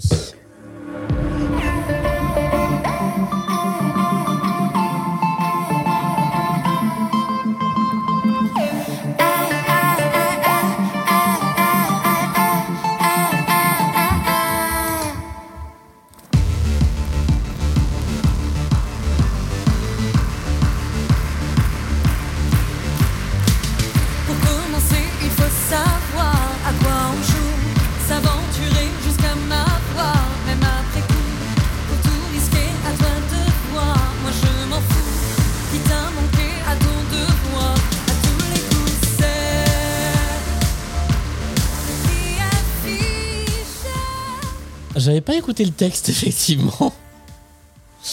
Ouais, c'est Bah, pas si, en plus, il y, a un- il y a un gros. euh, Il y a un, un gros jeu de mots en mode euh, je suis cash et du coup c'est le prix à payer, euh, c'est le prix affiché. euh. Non, mais ça fait vraiment les, Mar- les Marseillais à Hollywood, quoi. Enfin, Ah ouais, non mais c'est scandaleux. C'est euh, ouais non euh, bon ok. Mais moi j'avais mis euh, puisque je prends les notes euh, dans, dans le déroulé du spectacle j'ai mis en fait une fois qu'on s'est fait au style musical et au fait qu'il y aura pas de décor ça va. Et juste en dessous j'ai mis ok ça fait quand même que 15 minutes. Ah ouais, donc t'étais pas motivé à ce moment-là, hein, ah quand non même. non j'étais pas du tout motivé. Je suis j'ai vraiment mis un moment à rentrer dans le spectacle et j'y allais vraiment avec un gros a priori négatif Ok, parce qu'après, le mapping et tout, il est quand même joli. Enfin, genre, certes, il n'y a pas des gros décors, mais le mapping, il est bien fait. ça marche bien bien. ouais Enfin, Ouais, ouais, non, le- cet effet de mapping sur, du coup, on est, euh, pour vous donner visuellement un petit peu, euh, on a des, des, des voûtes au début, et ces voûtes, un petit peu comme les, les projections vidéo de mapping qu'on fait beaucoup maintenant, se déforment, euh, changent un peu, et il y a même un moment où elles se transforment en danseuses euh, en, effet néon, et euh, alors je me suis dit, c'est peut-être le moment où ça devient un peu too much, mais en tout cas, tant que c'est le mapping du bâtiment, euh, ouais, c'est plutôt pas mal, ouais. si on peut peut-être parler du fait que les filles, euh, alors de base, dans l'histoire, on les voit pas beaucoup, et qu'en plus, il y a un petit point féminisme à faire. Où euh, là, du coup, on voit des filles et du coup, les danseuses, elles, dansent en mode un peu tepu, elles sont un peu bizarres avec Milady et tout. C'est ce moment-là. Hein. Oui, oui, j'ai pas compris d'ailleurs pourquoi il y avait une mise en scène hyper sexy à ce moment-là. Ouais, voilà. Ouais, moi on peut en parler quand même. Oui, c'est vrai. C'est très joli, hein, mais, euh, mais pourquoi? Oui, oui, non, mais ça va un peu avec euh, la place euh, occupée par les, euh, par les femmes dans ce spectacle d'une manière générale. hein. Enfin, euh, alors, ça fait peut-être écho au bouquin de départ, mais bon, après, euh, tu peux, tu peux aussi prendre tes libertés par rapport à ça. hein. Enfin, euh, Bah, regardez. disons qu'ils en ont pris plein d'autres, donc euh, pourquoi pas prendre, en prendre à ce niveau-là aussi, ouais, effectivement. Ouais, voilà, c'est ça. Non, mais ce que je veux dire, euh, c'est autant dans Porte le vent, on avait remarqué, euh, enfin, il y a eu suffisamment le débat sur la question. C'est un roman hyper raciste. euh, bon, bah, Presgurvic a rajouté deux chansons pour faire parler les, les esclaves. On peut faire une liberté pour donner un peu plus d'agentivité aux personnages féminins. Là, pas de ouf quand même. hein. Après, en même temps, je dis, c'est moi qui ai dit, mais on met les filles en mode sexy, etc. Mais après, on, on voit les mecs à poil pendant tout le spectacle. Donc, en fait, point féminisme, oui et non, parce que ça va dans les deux côtés. Donc, euh, Ouais, Oui, c'est juste que là, c'est. Ouais, c'est plus par rapport aux enjeux des personnages que je que je. ouais, ça, ouais. Ouais, et puis euh, moi franchement, euh, là c'était too much en fait. J'aurais presque préféré voir euh, des mecs torse-poil. Qu'est-ce que je raconte Euh, non, Attends, mais- ça vient. Euh, eh bien, justement, je, je- je fais juste la parenthèse, mais si on enlève les 1, 1, 1, 1, 1, 1 du début, qui sont insupportables, et toutes les, toutes les parties chantées en wo, oh, oh, yé, yé, yé, euh, de ce spectacle, moi, elles m'insupportent. Mais mis à part ça, l'interprète a une voix de ouf quand même sur, ce, sur cette chanson. Ah oui, oui, clairement. Voilà, je, je tenais à, à rem- à revenir là-dessus. on a une transition et oh magie, en fait, il y a un décor.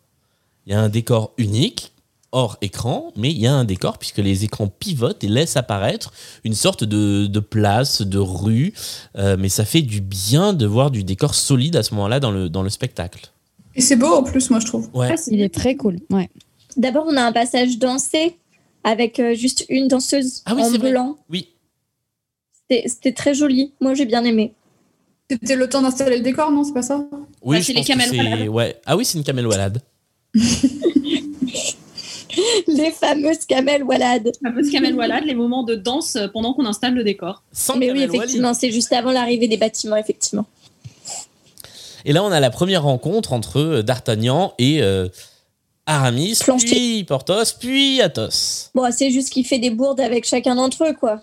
Donc, euh, il est en train de, de courser euh, plancher et du coup, euh, il, il donne un, point, euh, un coup de poing à, à Aramis. euh, je crois qu'il bouscule un peu une des gourgandines de Porthos. C'est ça, c'est qu'en fait, Enfin, à chaque fois, les, les mousquetaires sont en train de chiner des meufs et puis euh, ils s'interposent et donc, euh, du coup, c'est euh, ça. les mousquetaires le provoquent en duel parce, Voilà. que, euh, parce que, bon, euh, on a une dignité à garder devant les demoiselles, quoi. Ouais. Donc il est provoqué en duel par les trois mousquetaires euh, le lendemain, au même endroit, à la même heure. C'est ça. c'est, Exactement. euh, tous les trois euh, dans Mais le surtout- de je sais plus où, euh, au même. Ouais, exactement. Mais surtout, n'oublions pas de préciser que David Ban a à ce moment-là un t-shirt en résille. Et déjà, Voilà. à ce moment-là, euh, il, dit, il, il dit pas grand chose, David Ban, mais qu'est-ce qu'il est drôle Ouais. Il, il est super. Hein. Dès sa première apparition, il est hyper drôle. Et on se retrouve effectivement au, ce moment, euh, au, au moment de ce duel à, à 4, du coup, euh, qu'on peut écouter un petit peu si, si vous voulez. Aramis, toi ici. Je suis à toi dans un moment, Porthos. Pour l'heure, je me bats avec monsieur. Ah non, ne le tue surtout pas mon ami, j'ai moi-même une affaire à terminer avec lui. Désolé de vous interrompre. C'est moi qui ai rendez-vous avec monsieur. Athos, mon ami. Et à propos de quoi viens-tu te battre? Ce jeune homme m'a insulté. Et toi, Aramis? Ce gamin a failli me blesser à l'épaule. Et toi, Porthos? Je suis là pour venger l'honneur d'une femme. Enfin, de quelques-unes. Messieurs, Euh, voilà, et, euh, et ensuite il demande euh, bah, qui, qui, qui va tuer en premier. Il est, il est couillu quand même, ce, ce petit D'Artagnan? Ouais, il est surtout insolent, ouais. Ouais, il, enfin, oui, c'est, oui, c'était pas le mot exact, c'est il est, euh, comment on dit? Ouais, insolent. Impertinent. Mm. Mais il, il vient de débarquer de sa, provin- de sa Provence. Province Pff, Oh là là, je suis fatiguée. Hein. Côte d'Azur. Ouais, c'est ça. Il vient des Et, euh, et je sais pas, il, il, veut, il veut en découdre, quoi. C'est un petit, un petit jeune qui en veut. Ça, il est ambitieux, il a les dents qui Ouais. un petit Voilà. Qui raille le plancher, du coup. Et du coup, euh, effectivement, il se bat, il se bat plutôt pas mal. Et là, pour le coup, les scènes d'escrime sont parfaitement bien maîtrisées. Franchement, Ah ouais. euh, c'est assez dingue. Alors, on voit hein, dans le making-of tout le travail qui a été fait, et c'est ce qui a été travaillé en tout premier par, par les, quatre, euh, les quatre mousquetaires. Euh, mais vraiment, ça marche super bien. Toutes les scènes de combat sont dingues. Mais il y en a pas assez, je trouve. On, on voit pas assez les épées alors qu'on parle quand même des trois mousquetaires. Moi, c'est un peu le personnage qui m'a manqué les épées, quoi. Ah, Je trouve que, en tout cas, dans la première partie du spectacle, on les voit pas mal. Et il y a même des. Ça, par contre, ça marche pas très bien, je trouve, à la captation, puisqu'on voit que le bruitage de l'épée, c'est un bruitage. C'était difficile de faire autrement, je pense. Oui. Et autant sur scène de loin, ça se voit pas, autant là, quand t'es en Ouais. gros plan, tu vois clairement le décalage entre, euh, entre le mouvement et, et l'effet sonore. Mm. Arrive ensuite, euh, alors, des gens en rouge avec des gros gilets pare-balles. Et euh, là, j'ai alors j'ai vraiment pas compris à ce moment-là parce que pour moi, un mousquetaire, c'était déjà un militaire. Donc là, ça fait, en fait, c'est la gendarmerie et la police qui se battent entre elles, quoi. Euh, et donc je me Les CRS, là, qui sont venus pour casser du, ma- du mousquetaire, pardon, du mousquetaire. Non, mais c'est, ça fait un peu ça, quoi. Ça fait un peu euh, les CRS qui ont envie d'en, d'en découdre. Et donc, je me suis renseigné. Et en fait, j'ai découvert que, euh, donc, évidemment, si j'avais lu les trois mousquetaires, peut-être que je le saurais. Mais il y avait les mousquetaires de Richelieu et les mousquetaires du roi. Et Richelieu avait pu créer sa propre garde de mousquetaires parce qu'il était euh, menacé. Et donc, il les avait fait habiller en rouge. Et donc, ce sont eux, les mousquetaires rouges. C'est les hommes de, Richelieu. Je dis pas de bêtises? C'est à peu près l'idée. Et puis comme ça, ça, ça permet de les distinguer des autres qui sont. Eux, ils sont en cuir rouge et les autres sont en cuir bleu. Ça, ça, ça vous dit pas quelque chose euh Et oui, Ouais, c'est ce que j'allais dire. Ce que, ce que Je disais sur. Instagram aujourd'hui. On a l'impression que Damien Sark va jamais s'en sortir des tenues moulantes en cuir bleu, le pauvre. Bah bleu, c'est ça, c'est qu'il est dans la même couleur quoi. Libérez-le, libérez-le, offrez-lui d'autres Franchement, fallait costumes. rester dans, dans leur costume de la scène d'avant, quoi, parce qu'il y en a un qui avait euh, la chemise très ouverte, l'autre qui avait un, un haut en résille et l'autre pas de haut du tout. Franchement, c'était très bien. hein. Oui, moi ça m'allait bien aussi, ouais. Mm. Et donc, ils arrivent à, à battre euh, le. Enfin, à, à faire battre Les en retraite mousquetaires. ces mousquetaires rouges. Il y a une énorme scène de combat. Ouais, euh, ça fight bien. Et puis, euh, bah, du coup, comme D'Artagnan, bon, finalement, il les a bien aidés, ils sont potes, et le spectacle est fini, et c'est la chanson finale qui s'appelle Tous pour un. Non, mais en plus, c'est le petit point frisson. C'est mon seul frisson de tout le spectacle, ce moment-là. Bon, alors déjà, il y a Damien qui dit à la vie, à la mort, euh, ce qui est quand même un peu le titre de Roméo et Juliette. Enfin, genre, c'est hyper important. Donc, j'étais en mode euh, à chaque fois. Et juste derrière, ils disent le un pour tous, tous pour un. Et du coup, je trouve ça trop mignon. Et du coup, j'ai eu mon petit frisson et je me suis dit, ah, quand même, sérieux? Mais j'ai l'impression que j'ai été la seule vu vos têtes. Euh, vu nos têtes, oui, mais alors par contre, vu l'applaudimètre, t'as pas du tout été la seule. hein. Le moment où ils le disent, t'entends le public qui est, euh, qui est en folie. Enfin, ceci dit, c'est un truc qu'il faut reconnaître. Euh, visiblement, ils ont, ils ont fait spectacle pour euh, divertir les gens et ils ont quand même vachement réussi. hein. Enfin, Ouais, euh, clairement. Après, le, le public était quand même très acquis à la cause du spectacle parce que quand tu regardes bien euh, les images sur le public, les gens chantent absolument toutes les paroles des chansons. Donc, c'est des gens qui ont l'album, qui connaissent par cœur et tout, quoi. c'est vrai. Oui, et je pense que les gens savent qu'à ce moment-là, c'est la chanson qui s'appelle Tous pour un qui va arriver. C'est ça. Mais pour moi, c'est ils connaissent tous les couplets. Ouais. Par contre, euh, ils chantent euh, tous pour un là. Et du coup, à un moment, il y a Olivier Dion et Damien Sargue qui se parlent et qui se disent Moi, sans toi, je ne serais personne. Mais mon gars, vous connaissez depuis 4 minutes. Qu'est-ce qui s'est passé Il y a quoi? C'est un coup de foudre. Mais déjà, entre Constance et. Enfin voilà, on y reviendra, mais comme à chaque fois dans les comédies musicales, l'amour dure 30 secondes. Pas l'amour dure 3 ans, c'est l'amour dure 30 secondes. Et, euh, et là, c'est pareil pour l'amitié. C'est bon, qu'il y a quoi. plus d'amour entre Damien et Olivier qu'entre euh, Olivier euh, et Constance. Oui, grave. De ouf. Euh, on écoute un peu cette chanson, Tous pour un? Allez, Qui go. qui était euh, l'un des singles, d'ailleurs, je, je crois le deuxième single du, du spectacle. C'est pour ça aussi que le public euh, acquis à la cause du spectacle le connaissait bien. On dirait le final de Roméo et Juliette.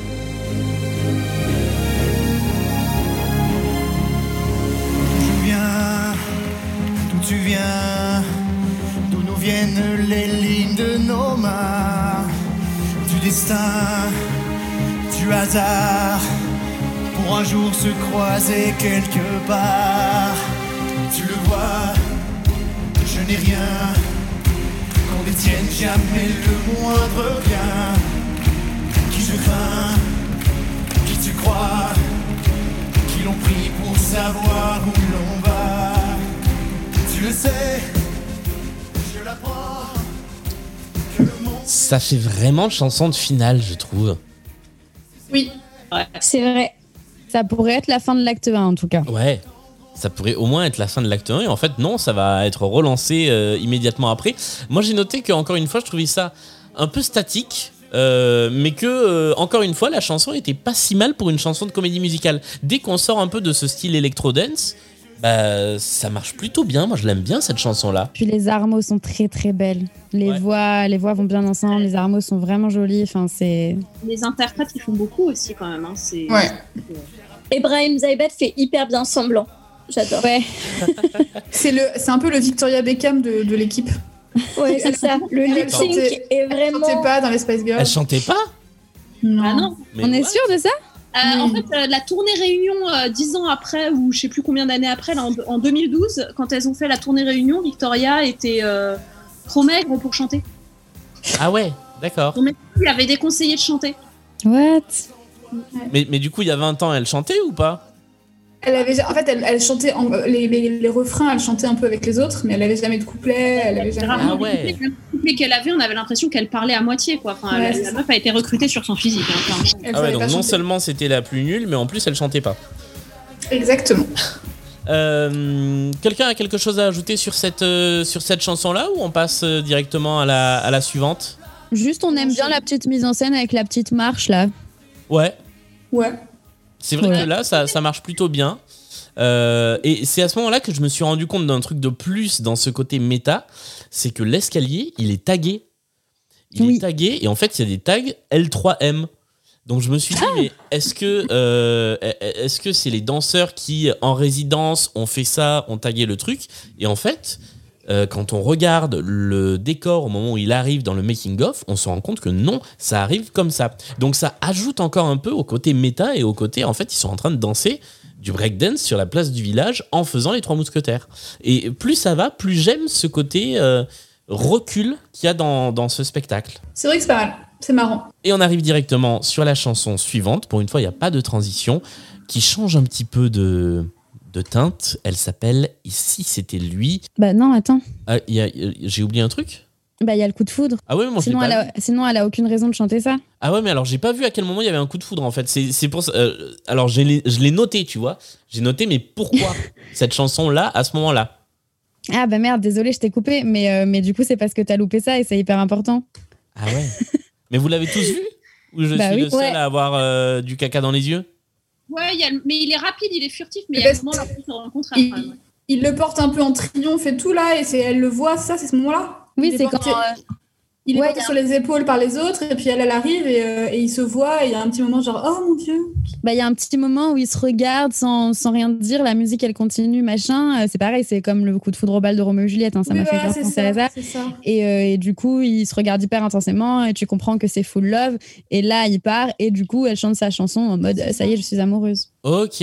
Ah oui, d'accord, ok. Je, je, je le vois là sous mes yeux à l'écran en même temps. Ouais, ok. Ah bah tu vois, j'avais moi, pas- j'ai une- moi, j'ai une question, du coup, euh, cohérence narrative, là. Euh, elle, on est d'accord, Constance, que c'est un peu la dame de compagnie de la reine. Enfin, c'est sa, c'est sa pote, elles sont tout le temps ensemble. Ouais. Ouais. Du coup, qu'est-ce qu'elle fout là à ce moment-là? Euh, Je me suis posé la même question. Ouais, Elle a vrai. aucune raison d'être là, en fait. Ils sont dans un espèce de village euh, de bois. Je sais même pas où ils sont exactement, en fait. Bah, après, elle a le droit de marcher dehors. hein. Oui, oui, bien sûr, pas- mais. Peut-être qu'elle passe, tu vois. Ouais, il y a pas. une justification à ça, mais là, c'est vrai que c'est pas dit. On a juste une meuf qui passe en robe à sauce et on sait pas pourquoi. Ouais, et moi, en fait, je j'avais pas compris que c'était là qu'ils se sont rencontrés pour la première fois parce qu'on l'avait déjà vu sur scène à un moment. Et je m'étais dit, déjà, mais qu'est-ce qu'elle fait là? Et en fait, ça m'a pas choqué qu'elle soit là. Et donc, quand ils se sont vus et croisés, je me suis pas dit, ah bah tiens, c'est la première fois qu'ils se voient. Alors là, pour le coup, c'est un truc que, que je trouve euh, n'est pas bien euh, mis en scène. Voilà, je le dis, Mm. je râle. La voit quand La voit quand avant? Parce que pour moi, c'est la première fois qu'on la voyait. On la voit dans le fond sur, euh, bah, sur la chanson entre la reine et euh, le duc. Et le duc. Ouais. Et elle chante du coup sa chanson que Et tu allais lancer. Sa chanson. Et si c'était lui? Aujourd'hui mon cœur se trouble. Est-ce qu'un ange m'aurait touché?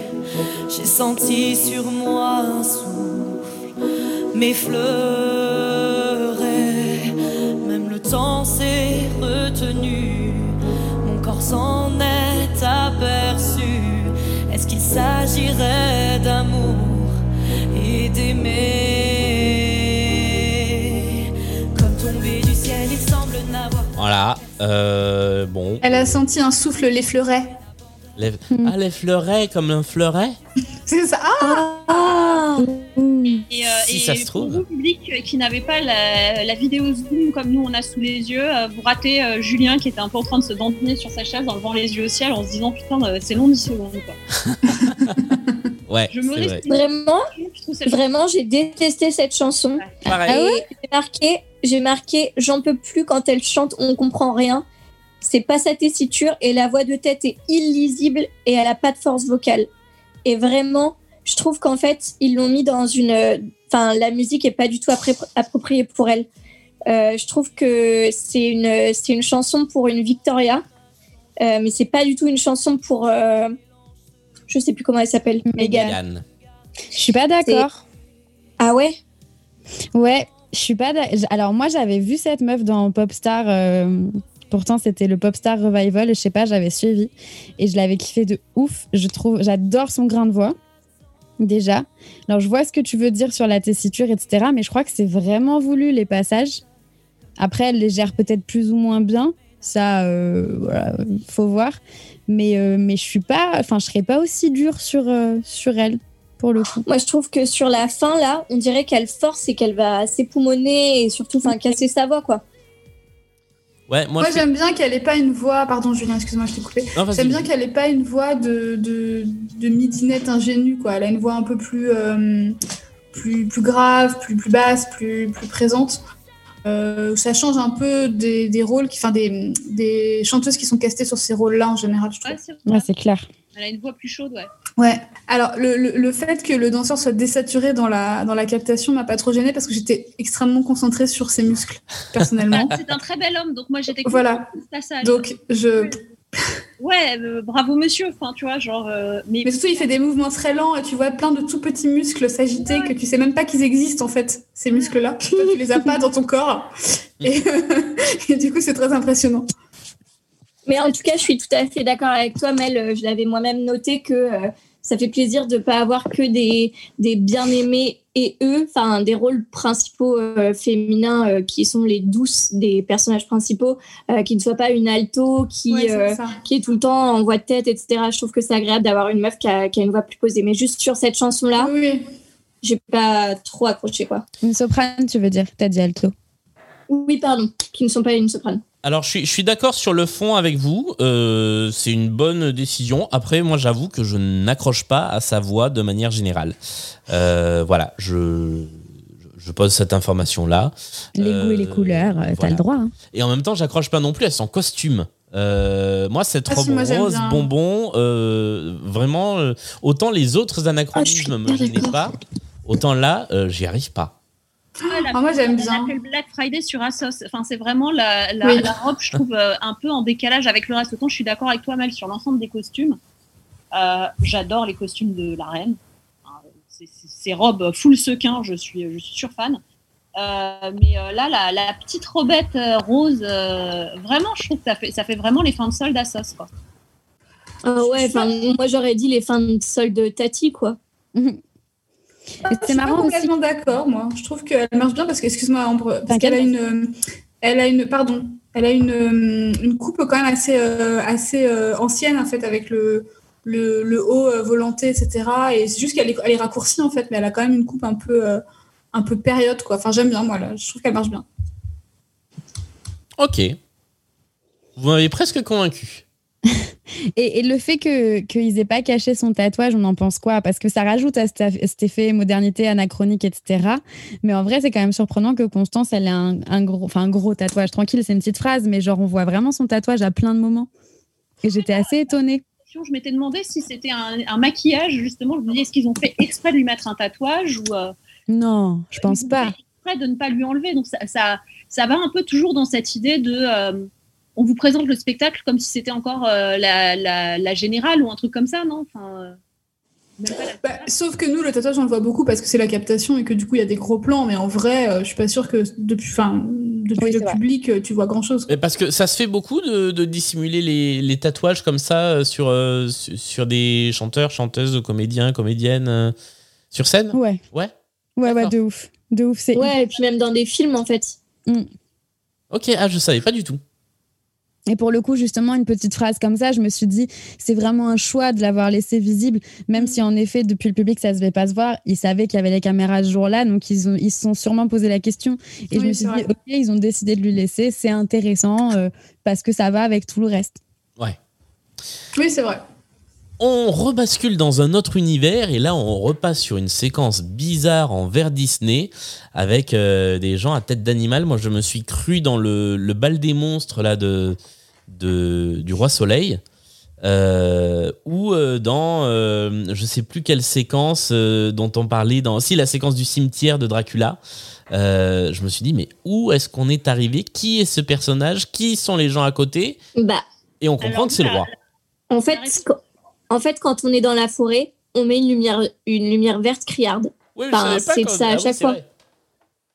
Moi, moi, la réflexion que je me suis faite, c'est que même quand ils mettent des, des masques avec des têtes de cheval sur, euh, sur les danseurs, ils sont quand même torse nu. c'est vrai aussi. Voilà. Et donc, euh, on a l'apparition de François Clairet, qui est le roi. Florian. Pardon? Florian Clairet. Florian Ah oui, pardon, j'ai dit François Oui. Autant pour moi. En plus, j'ai marqué Florian, donc euh, oh, désolé. Euh, sur un, euh, il m'a fallu un moment pour comprendre qu'il était à la chasse. Je pensais qu'il était sur un trône de verdure et je trouvais ça très très étrange. Bah, il a quand même un fusil avec trois canons. Ouais, mais j'avais pas vu que c'était un fusil comme il y avait trois canons. J'avais rien. Je, je vous jure, j'avais rien pigé à cette scène. J'ai même marqué est-ce qu'on n'est pas dans une évocation du songe d'une nuit d'été? Alors j'allais dire le à dire, quel point tu vois. C'est à marrant, j'avais, j'y ai pensé aussi. Mais du coup, esthétiquement, je trouve ça assez chouette, moi. Le, le côté un peu forêt enchantée, là, euh, moi, ça me plaît bien. Ah, mais c'est très joli. En plus, il, il me semble que dans mon souvenir, et je sais pas si ça se voit sur la capta, mais c'est derrière le fameux voile qui a tout devant, là, qui doit faire l'écran de projection du début. Du coup, c'est très mystique. euh, Enfin, ils sont, on les voit pas très bien. Ils sont un peu flous, un peu machin. Mais ça me faisait peur. Moi, Moi, les coups de feu, ils étaient trop forts. C'est leur petite intertextualité Robin des Bois. Ouais. Le fait de remettre la forêt. Ouais, peut-être. Mais ça se. enfin, moi, j'aime bien euh, le, ce, ce passage où euh, euh, il parle de, de la paix et en fait, il est en train de descendre des oiseaux.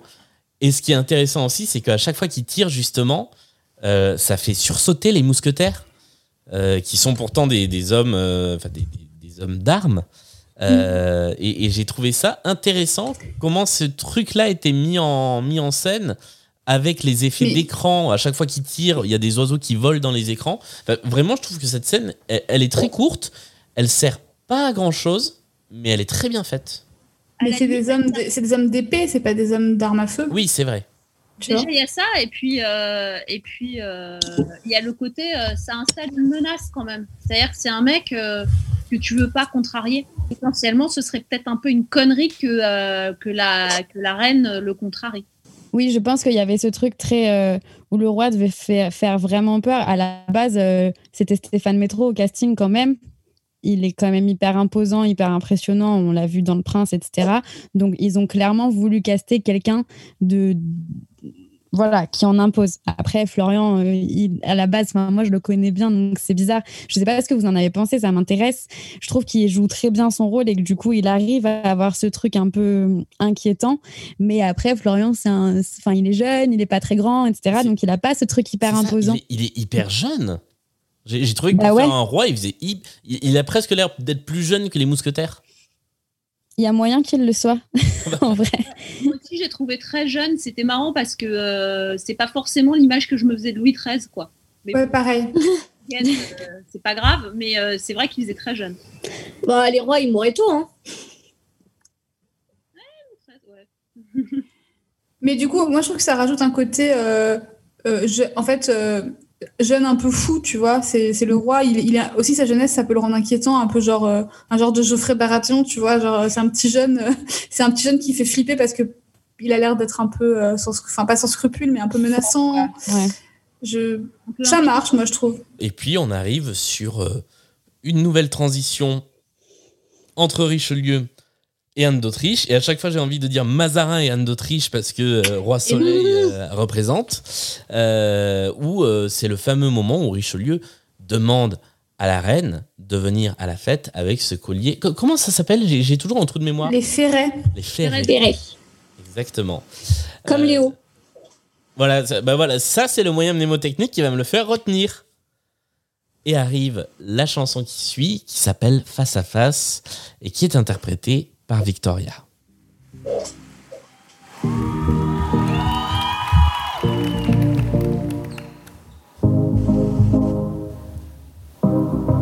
Jeté en pâture, affiché sur les murs, face à face, face à l'autre.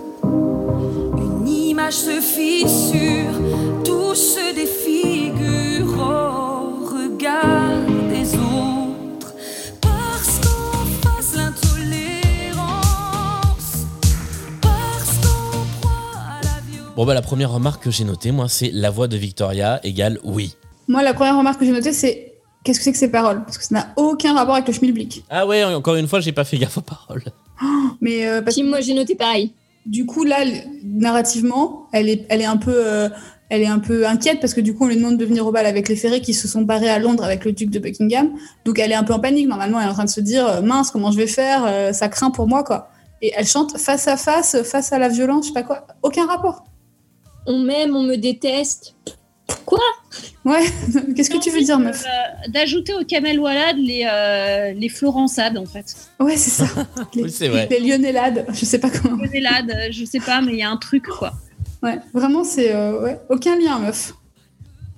Euh, ouais, un truc qui m'a fait penser à un autre spectacle, ça va peut-être vous faire bondir, mais le, le premier effet, c'est un effet de danse euh, de- d'un danseur qu'on voit seul éclairé derrière le rideau. Et du coup, ça m'a fait penser à Déchiré dans Notre-Dame de Paris, qu'on n'a pas encore évoqué. Mais vraiment, visuellement, j'avais l'impression d'être dans cette idée-là. Euh, après, le rideau s'ouvre et il y a d'autres danseurs. Et là, par contre, j'ai noté, c'est encore un solo avec euh, une chorégraphie derrière. Et euh, c'est là que j'ai mis. j'ai du mal à voir comment Dominique Champagne, qui arrive à faire pour le Cirque du Soleil des trucs qui partent dans tous les sens avec de l'action partout en même temps, a fait ça. C'est-à-dire qu'il a vraiment pas dû passer beaucoup de temps dessus, ou alors il a pas été payé cher, quoi. Mais euh, je suis pas sûr de cette deuxième option. Mais il a peut-être juste pris le parti d'une comédie musicale française où ça se passe comme ça, en fait. C'est vrai aussi. Et puis il est pas seul, ils sont deux. Et je connais pas le travail du deuxième. Dis, mais elle a une super voix. Ah, elle a une super Ah voix. ouais, Non, mais la, ça, la c'est ch- clair. la chanson en elle-même, et là, à l'écoute, elle est, elle est bien. hein. C'est- C'était plus en, en termes de choré et même de chorégraphie. J'ai pas compris. C'est-à-dire qu'il y avait des gens qui, à un moment, euh, il y a des danseurs qui, qui font l'amour, enfin, qui miment, euh, qui font l'amour, et puis ensuite qui se font tabasser par les CRS de Richelieu qui arrivent sur scène à ce moment-là, et puis qui repartent et qui les traînent hors de scène. Euh, j'ai bien compris qu'on voulait nous dire quelque chose, mais j'ai pas compris quoi. Alors moi, le seul commentaire que j'ai fait là-dessus, c'est danseur torse nu tout le temps partout. Donc, C'est pas faux. voilà. Oui. Ça va être le titre de cet épisode. Je pense. C'était quoi? Danseur torse nu tout le temps partout? Je le note comme titre d'épisode. Moi, c'est le seul enjeu que j'ai compris, en fait. voilà. On se retrouve chez les, chez les mousquetaires avec une... Ah non, non, non, pardon, pardon, pardon. Il y a les milices. Euh, non, pardon. Non, non, il y a euh, Constance qui vient dire que, euh, qui vient dire à sa reine qu'elle a la solution parce qu'elle a rencontré l'homme qui peut la, la sauver. Et à ce moment-là, elle a la plus belle robe de toutes les robes. hein. Constance, elle est trop belle sa robe. Là, elle a une très belle robe, mais surtout, elle est là. J'ai l'homme qu'il vous faut. Le mec, elle l'a vu trois secondes. Oui, mais serait-ce serait-ce le bon, tu vois? Elle, elle, se, elle se demande quand même. Donc, elle est- Ouais, j'ai- j'ai j'ai un peu le même souci. euh, Ouais. euh, voilà, avec cette histoire de. euh, euh, de elle l'a vu 30 secondes et elle sait que ça va être elle, quoi. Que ça va être lui, pardon. À la limite qu'elle fasse ses choix pour sa vie comme une merde, euh, ad- admettons, mais là, euh, on parle quand même d'essayer de sauver la tête de la reine, et là, non, mais c'est bon, je connais un gars, tu vois, mais Et accessoirement d'éviter la guerre, quoi. c'est ça. Et, euh, enfin, c'est quand même beaucoup de responsabilité à placer sur un mec qu'elle a juste vu. Enfin, C'est vrai. C'est vrai. On se fait une petite scène de comédie en retournant voir les mousquetaires? Allez. Allons-y. Oh, tu es dans la lune, mon ami. Attention, attention, il y a une femme dans cette lune. Non, mais. Oh, mais vous l'avez vue Oh, Dans sa robe rose. Elle avait des yeux comme des lames. Et en le regardant, oh, elle lui a transpercé le cœur. Et maintenant, son absence le torture. Voyez son petit cœur qui saigne. Oh, oh, mes amis, mes amis, je vois déjà la scène. Mmh. Il l'imagine déjà lui donnant un premier rendez-vous. Pour la remercier Oh Le plus chaleureusement du monde Ah Et alors là, moi j'adore ce genre de scène de comédie. Enfin, vraiment, c'est le, le moment où on sent la bonne humeur sur le plateau. euh, on sent qu'il s'amuse à, à jouer ça. quoi. Là, c'est David Ban qu'on a entendu surjouer un peu, qui est vraiment excellent dans, dans ce rôle-là. quoi. Il y a une femme dans cette lune. Oui, j'ai noté ça aussi. Bon. Ah On oui, peut en parler il, dit qu'il est dans la lune. Non, mais c'est un titre. euh, bien sûr. Je vois pas du voulu. tout ce que vous voulez dire. Arrête. Moi qui suis, moi qui ne suis qu'innocence, je ne vois pas ce que vous voulez dire. Euh, oui, c'est vrai, j'avais pas fait gaffe. Ah, moi, ça m'a- ça m'a choqué aussi. C'est d'une violence. Euh, Là, alors moi, dans cette scène, il y a encore euh, Planchet là qui m'énerve. Oui, pareil. Moi, je le trouve cute. mais pareil, Oh. moi, je, moi, je l'aime un peu bien, Planchet, je le trouve, je le trouve fun, en fait. Mais, euh, Ouais, je sais pas. En fait, c'est co- c'est comme euh, c'est les personnages que j'aime pas moi. C'est comme Olaf dans La Reine des Neiges ou des trucs comme ça quoi. C'est le, le bouffon en fait. euh. Oh, tu n'aimes pas Olaf? Non, Alors qu'il est gentil Olaf. comme tout. Oh là là, c'était oh, c'est la pire imitation Non. du monde. Faut arrêter, Julien, à un moment. Faut Non, arrêter les Garde. Gainsbourg, elle est pas trop mal. Ouais, les autres, euh, Gainsbourg. les, les autres, on oublie quoi. Attends, ça- ça fait chier, j'ai dû, j'ai dû l'effacer de mes notes. J'avais noté d'autres titres en fait, parce que je pense qu'il y en a dans toute la pièce. Ouais, je pense. C'est genre, Bah, tous y a- les dialogues, c'est essentiellement 80% de titres en fait. Bah, Il y en a, un moment fat, où il euh, dit, mais euh, c'est. je vous prends, euh, je vous prends tous les trois ou un truc comme ça. Ouais. Voilà, c'est ça. Je vous prends tous en même temps. ou Un Ah truc oui. comme ça, c'était ça au moment de leur rencontre et j'étais là, oh putain. Et Bah, puis, ça le sous-texte est très cuir et, euh, et, et homme torse nu. je vous prends tous en même temps. Vraiment. et c'est Milady qui dit un truc en mode euh, mes chiennes euh, se, se réjouissent de partir à la chasse ou je sais pas quoi. Bon, là, c'est, on est au-delà du titre, on est sur. euh, c'est très ex- expliqué, mais quand même, calmez-vous, les amis. Déjà que vous êtes tous nus sur scène. Ah oui, oui, non, mais c'est la deuxième thématique. Il y a la thém- thématique répétition générale et il y a la thématique euh, on a chaud. Film porno. Voilà. bah, de toute euh, façon, dans le making-of, ils disent qu'à la base, c'était un scénario de porno. hein. Non, c'est pas vrai, hein, c'est une fausse info. Je dis, attends, j'ai loupé quoi ce truc-là? Fausse info C'est une blague. Stop. Euh, bon, la chanson suivante s'appelle euh, Je l'aime, c'est tout. Et. euh, Je l'aime, c'est tout. Oui, c'est ça. T'as dit je l'aime. Ah, c'est Je Mais oui, t'aime. c'est je t'aime. Ah, pardon. Ok, eh ben, je- j'avais mal noté, vous voyez. Euh, et j'aurais bien dit que j'aimais bien cette chanson, mais vous allez voir que en fait non, pas du tout, parce que bah, il se passe un truc euh, bizarre au début.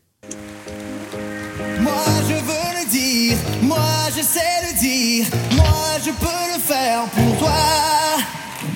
Hey, yeah, hey, hey, yeah, hey, hey, yeah, hey, yeah.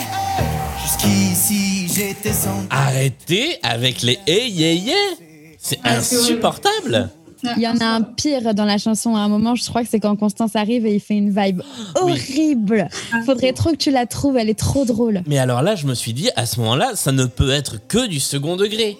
La, la vibe poussée à ce moment-là, on- je, Ouais, je vais essayer de la caler sur la chanson, mais c'est. c'est ah oui, oui, c'est horrible. Mais au moins, scéniquement sur ces séquences-là, il se passe quelque chose sur scène. Il y a de la vie, il y a plein de danseurs. À un moment, ils se regroupent au milieu sur un espèce de banc. Ils regardent les uns. Il y a vraiment un côté crew en fait.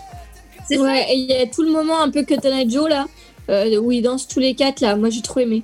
Ouais. Mais parce qu'en fait, on, on sent la bromance, euh, enfin, ça- elle fonctionne hyper bien en fait. Et euh, le- les acteurs sont charismatiques. Et euh, oui, sorry, bah, Damien Sargue et, et- et David Ban déjà, donc euh, évidemment, mais ils sont euh, archi charismatiques et, là, et, et le côté euh, bromance fonctionne euh, à balle quoi. Ah ouais, ouais, c'est, ça, ça fonctionne vraiment bien. Mais. euh, Mais ça c'était un des tubes, non? Ouais, c'est le tube. Moi, c'est trop ma chanson avec deux de mes meilleurs copains. Genre, on la met tout le temps en soirée. Désolée, c'est le moment euh, plaisir coupable. Mais genre, cette chanson, du coup, elle me. J'adore. Et ce qui est trop cool, par contre, si vous avez entendu la version single et la version euh, du spectacle, c'est Oui, que c'est un peu beau. remixé. Carrément, je me suis fait la réflexion parce que moi du coup je connaissais la version studio et je me suis dit mais what? Mais ça me paraît plus calme en fait. Ouais, c'est un peu en mode limite acoustique et tout à des moments. Et ça, je trouve ça hyper intéressant. Ouais. c'est, Non, euh, franchement, c'était très chouette. Juste le moment où il dit euh, les hommes ne sont pas prêts pour l'amour. Oh là là, c'est bon quoi. Oui, bon, en même temps, ça, euh, ça pose de toute façon euh, ce côté. euh, euh, outre bromance, il y a un petit côté boys club hein, aussi, de toute façon. Oui. Je veux dire, même si, pareil, dans la suite de la scène, t'as quand même Constance qui le missionne d'aller sauver la reine d'Angleterre et il dit euh, Je suis retenu cette nuit par une affaire pressante. Enfin, oui. Euh, sérieusement, on te demande de sauver le royaume de France et tu veux tirer ta crampe avant On est sérieux là euh, Voilà. C'est clair. Ouais. Donc il y, a- il y a le côté un peu, euh, un peu humour de régiment, quoi. Enfin, c'est et ça va bien avec le, la thématique en même temps. Donc, euh, ça me choque pas. Ouais, non, moi, moi, ça m'a, ça m'a pas, ça m'a pas choqué. Euh, ce qui m'a choqué, c'est la musique de cette chanson. hein. Je suis désolé encore une fois, mais euh, si on va euh, au milieu de la chanson, euh, ça le moment remix.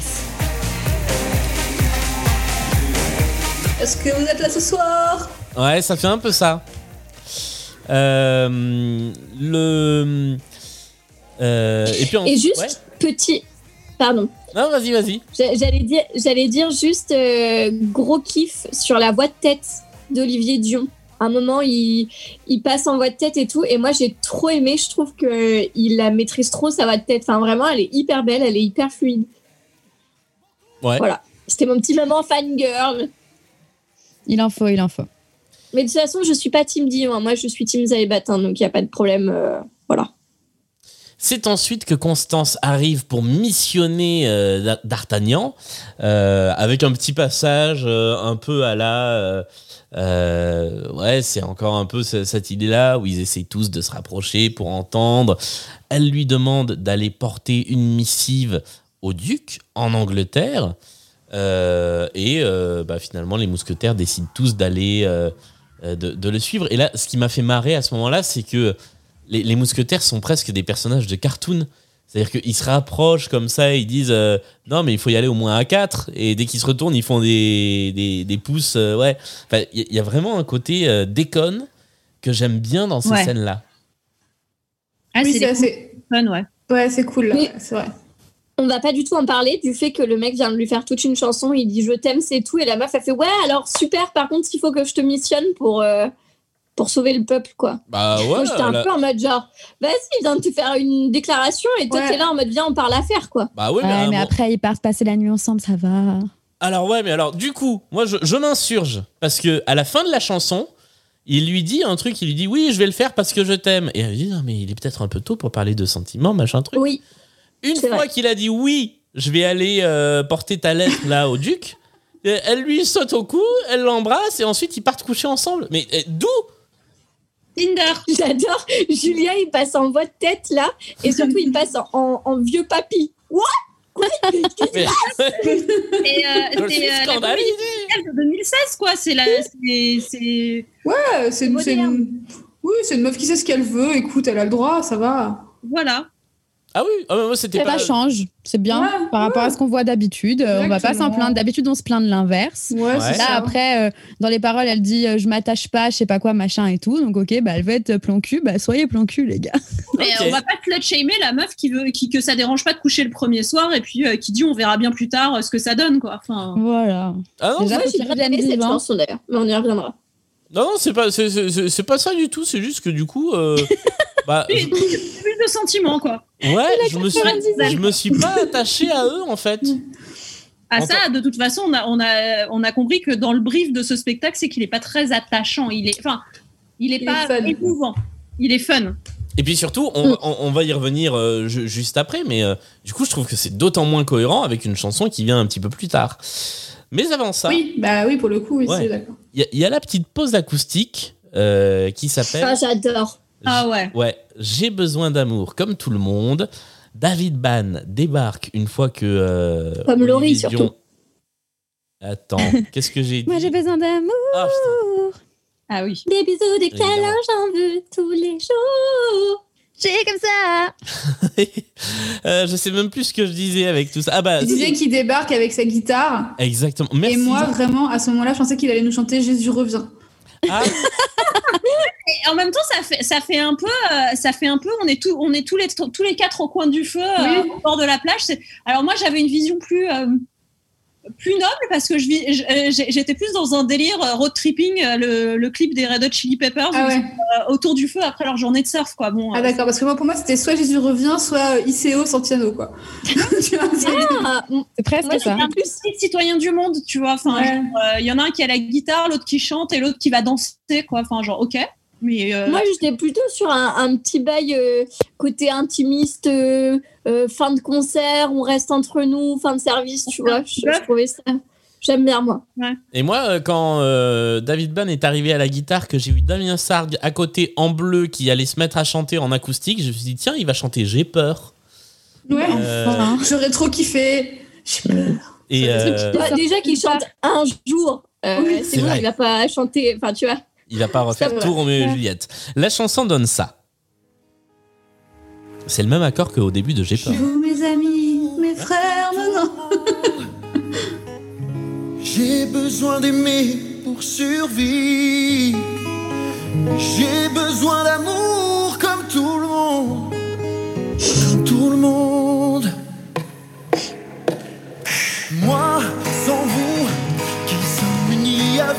Pour le meilleur et le bonheur qu'on s'est promis. Oh, oh. Moi, sans vous, qui peut dire qui je suis, quelqu'un ici, un autre ailleurs. Quelle est ma vie? J'ai besoin d'amour comme tout le monde. J'ai besoin d'aimer. Virginie. Alors, euh, moi, je trouve c'est raccord avec ce qui précède, au sens où il dit qu'il a besoin d'amour, mais euh, justement, c'est pas des bisous, des câlins, quoique. Euh, mais l'amour dont il a besoin, c'est vraiment la. Il a besoin d'avoir ses potes, en fait. Ouais, il a besoin vrai. d'avoir ses gars sûrs. C'est ça l'amour dont il a besoin, en fait. C'est euh, vraiment le truc de la bromance, en fait. Oui, parce que lui, il n'a pas d'histoire euh, de love. Non, c'est ça. Et, euh, et de toute façon, en fait, euh, le seul qui a une histoire de love à part à part D'Artagnan, ce serait euh, Athos avec euh, avec euh, Milady, parce que euh, sinon. Euh, Porthos, il a des histoires de cul, il a pas des histoires d'amour. Ouais. En fait. Et en fait, euh, l'amour qu'ils ont, en fait, c'est c'est c'est l'amour euh, fraternel qu'ils ont entre euh, en- entre mousquetaires, quoi. C'est beau. Ah, Porthos, il a quand même un grand amour, c'est la bouteille. Mm. C'est vrai. Revoilà Gainsbourg. non, là même pas. C'était même pas. euh, euh, non, mais, enfin, alors je, je trouve, euh, blague à part, que ce, ce passage apporte un vrai supplément d'âme au spectacle. Ouais. assez Ah dingue. Un indéfinissable charme même, je trouve. Une petite Ils flamme. Ils vont dans le public et tout. Il y a un vrai moment de Ah, partage avec les gens. Les gens sont en folie. Et puis, pour la petite anecdote, c'était drôle parce que David, il cassait ses cordes quasiment tous les soirs. Et du, et du coup, il y avait toujours ce truc de ils étaient en galère et ils se marraient, etc. Enfin, c'était vraiment ce truc euh, bah, hyper bromance, justement. euh. en plus, ils sont très potes tous les deux. Donc, genre, euh, c'était hyper cute comme moment euh, à vivre en Et plus. puis la voix de Damien, pardon, mais il a, il a- enfin, ça fait plaisir de l'entendre comme ça avec juste une guitare. euh, il a quand même toujours cette sacrée voix. euh. Ah, mais j'ai- ça donne l'impression qu'en fait, effectivement, on te montre chacun de ses mousquetaires avec ce qu'il sait faire de mieux d'une certaine manière. Euh, Damien avec sa voix, Brahim, bon, bah, cette fois-ci, il fait même plus semblant de chanter, il est, il est là juste pour danser. Il fait des cabriels. Voilà, c'est ça. Donc, euh, il y, a- y y ce côté-là aussi. euh, Donc, euh, voilà. Oui, c'est vrai Si, y sont tous même- mis en valeur quand même.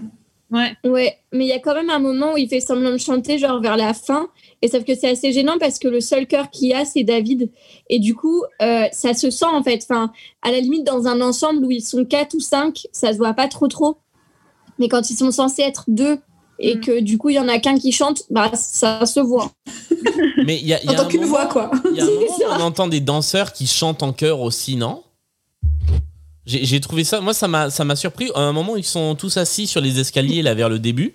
Euh, Je me suis dit tiens, mais en fait, il y a des danseurs qui chantent. Et même s'ils chantent pas, euh, Hamilton Style? Hmm?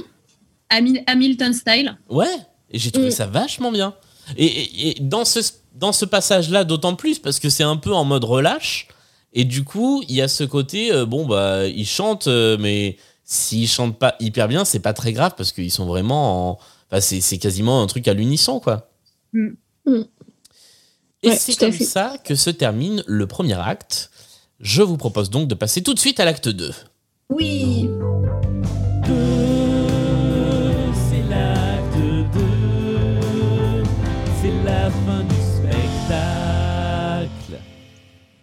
Et l'on y retrouve euh, D'Artagnan et Constance après leur nuit torride.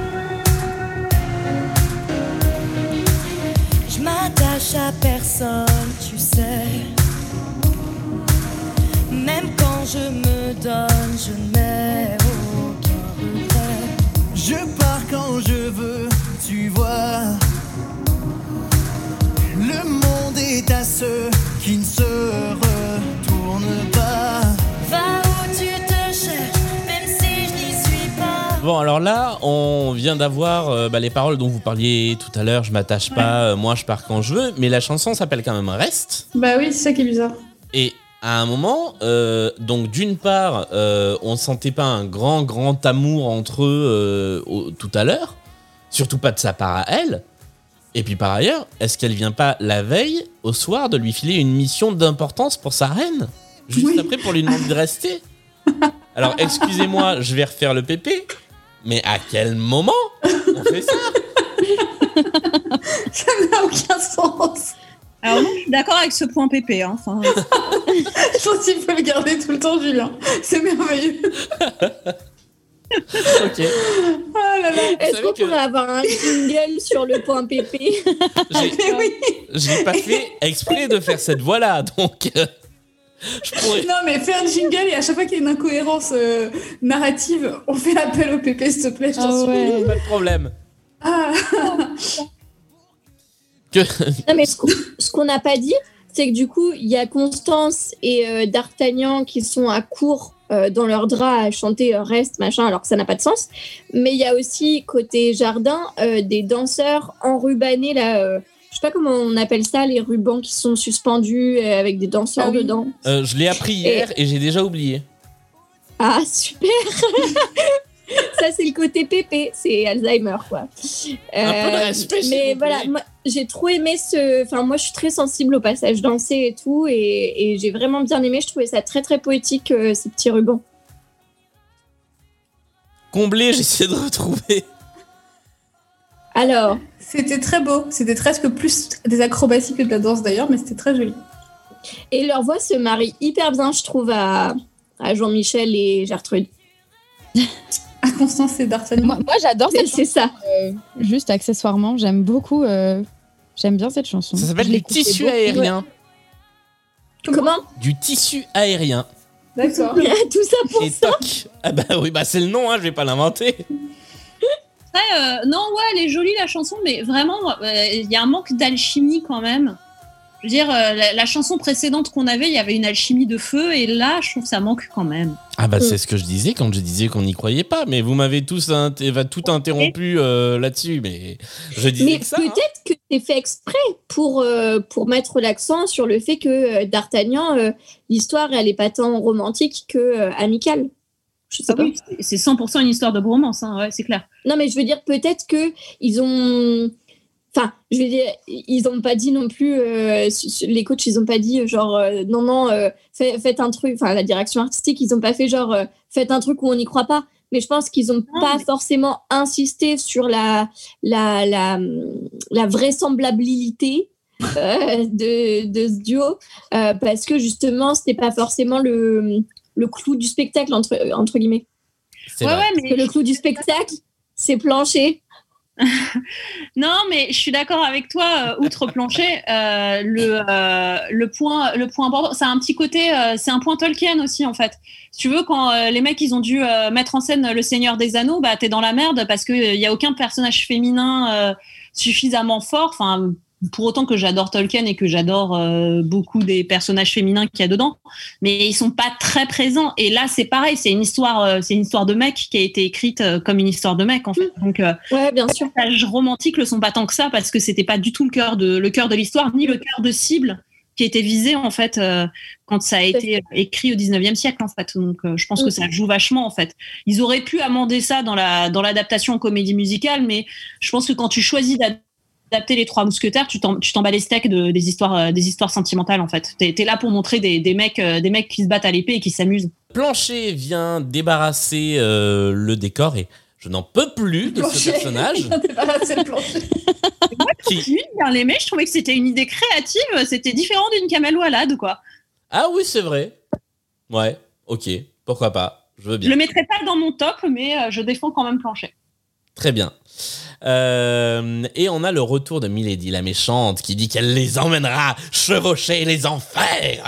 Au cas où on mais n'ait pas compris que c'était la Milady arrive avec des bolas. Mais oui, Mais incroyable. oui. Clignotant. Non, mais en fait, c'est là le côté très cirque du soleil, en fait. C'est que du coup, là, on vient d'avoir les tissus aériens. Maintenant, on a les bolas. Enfin, là, c'est. C'est le cirque euh, tout court, quoi. On attend Monsieur Royal. Et on va avoir des flammes dans cette chanson qui s'appelle Rendez-vous en enfer.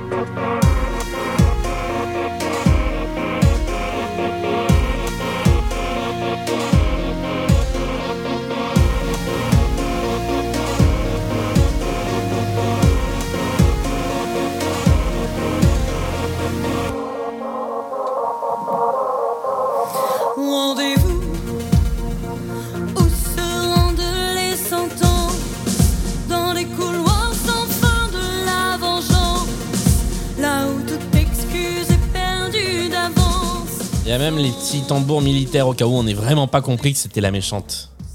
Elle est très très très méchante. Ah oui. Euh, ouais, bah c'est le moment où il y a effectivement euh, euh, du feu sur scène. euh, Il y a. euh, bah là, c'est la totale, quoi. Ouais, là, c'est vrai. Mm. C'est un très joli tableau. Ouais, c'est. Ah non, non, franchement, ça marche, ça marche bien. Après, il y a un moment, je me suis dit quand est-ce qu'elle va arrêter de jongler? Mais oui, c'est ça qui est bizarre quand même. Quelqu'un qui chante en jonglant avec Ouais. des bolas. C'est un peu long quand même, ouais. Ce, ce Ouais. prompt-là était peut-être pas nécessaire. mais, euh, mais non, la chanson. Moi, j'aime bien la chanson, mais encore une fois, bah, dès qu'Amji chante, je, je- je suis le, le public. Euh, mais, euh, mais ouais, ouais, non. Scéniquement, ça marche bien aussi. Vous voulez un petit Non. passage de méchant encore? Parce que là, je trouve qu'il y en a un qui est. Ouais, plutôt gratiné peu. à nouveau. Les mousquetaires se mettent en route. Assurez-vous qu'ils ne reviennent jamais.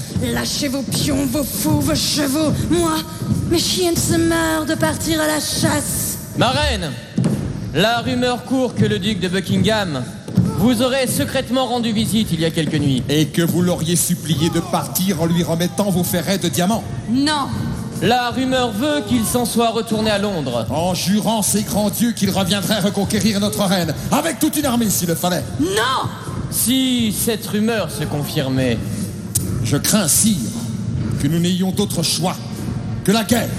Lâchez vos pions, vos fous, vos chevaux. Moi, mes chiennes se meurent de partir à la chasse. Non Comment vous faites une voix de méchant comme ça? Ah ouais, il y a quand Pourquoi même un tu truc- répètes? Il y a quand même un truc que j'aimais bien là, c'est le, le, le petit euh, champ lexical des échecs quand même, c'est sympa parce que sur, sur le sur le décor en fait il y a un échiquier en lumière qui est qui est projeté et il y a des en pions- hommage à The Queen's Gambit. Exactement, moi je suis à fond dans les échecs en ce moment, donc du coup j'adore. Euh, et ça c'est assez sympa, mais du coup on comprend encore moins pourquoi elle dit vos fous, vos, vos, vos pions, vos fous, Vos pions, déjà, elle vos dit fous, vos chevaux. chevaux. Alors ce sont les cavaliers, ce ne sont pas des chevaux, mais bon bref passons. Et, et après elle parle de ses chiennes, mais aucun rapport du coup il n'y a pas de chiennes dans les échecs, donc je- Ah si, dans, alors, du- dans- dans les règles de l'époque, si. Hein, euh, Ah Voilà. Donc euh, non, c'est non. Puis en plus elle le répète deux fois effectivement, Oui, sert à c'est rien. bizarre. Mais par contre, on a méchante. Ça fait un peu la meuf qui a essayé de dire une blague euh, une fois en soirée, puis elle a fait un bide. Donc elle a essayé de le refaire une fois pour s'assurer qu'on va quand même l'entendre, quoi. Bonjour, c'est ma vie. Ou les gens qui se retweetent eux-mêmes le lendemain. C'est genre, ah, vous avez pas vu ma blague, ma blague quelle d'hier, du coup, je vous la, je vous la remets, parce que quand même, elle était drôle. Mais euh, on n'a pas fait de point sur euh, quand ils avancent là sur scène. Moi, je trouve leur entrée magnifique. Ils Ouais. arrivent euh, tous les quatre en même temps. Donc, euh, le cardinal, la reine, euh, Milady et le roi. Et, euh, et moi, j'ai trop aimé ce moment. Je trouve l'entrée, elle est fantastique. C'est c'est pas grand-chose, juste. Ils arrivent lentement et tout, et j'ai trouvé ça Et, très ju- chouette. et- et justement, si vous regardez bien, il se positionne sur l'échiquier à la place du roi, de la dame et des deux fous. Et c'est pour ça qu'elle frappe quelqu'un en diagonale après euh, avec son épée et elle tue Ouais. quelqu'un. Mais alors, j'ai pas Ouais. compris qui elle tuait à ce moment-là.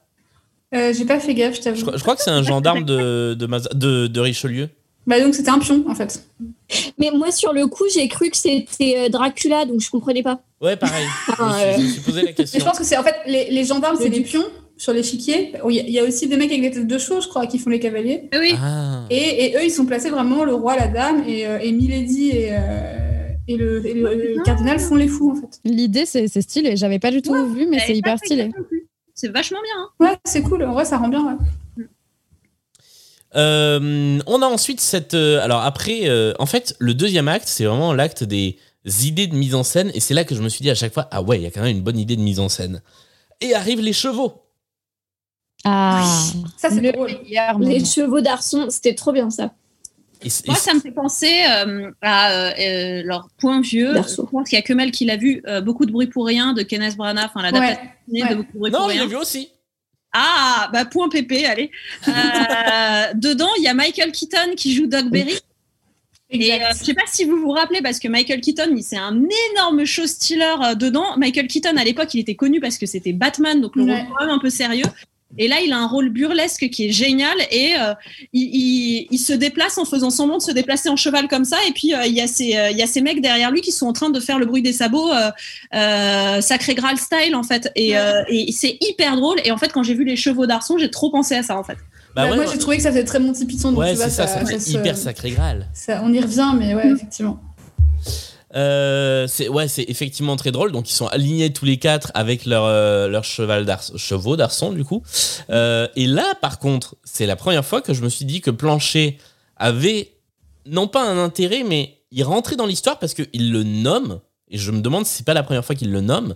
et qu'ils interagissent vraiment avec lui en l'appelant. Et c'est là que j'ai compris qu'en fait, c'était pas qu'un, ce, ce mec était pas qu'une Kamel Walad, c'était en fait un vrai personnage qui était vraiment avec eux depuis le début. C'est pas une allégorie, c'est pas euh, un personnage qui casse le quatrième mur, enfin, qui est là que pour casser le quatrième mur. Et en fait, il part quasiment à l'aventure avec eux. Et là, je me suis mis à bien aimer. Bah, c'est leur larbin un peu, non? Enfin, c'est leur. euh, Je sais pas s'il existe du coup dans le, dans le roman. Euh, en public, revanche, si, euh, si vous avez lu le roman, dites-nous parce qu'en fait, on est, on est des, des gros nazes qui n'avons pas fait nos recherches euh, correctement. On n'a pas, on n'a pas, lu Alexandre Dumas avant de parler de ça. Voilà. petit point musique. euh, Est-ce qu'on n'est pas précisément. Alors, juste après vérification, il existe. Ah, d'accord. Voilà, Euh, il existe bien dans, dans toute la trilogie.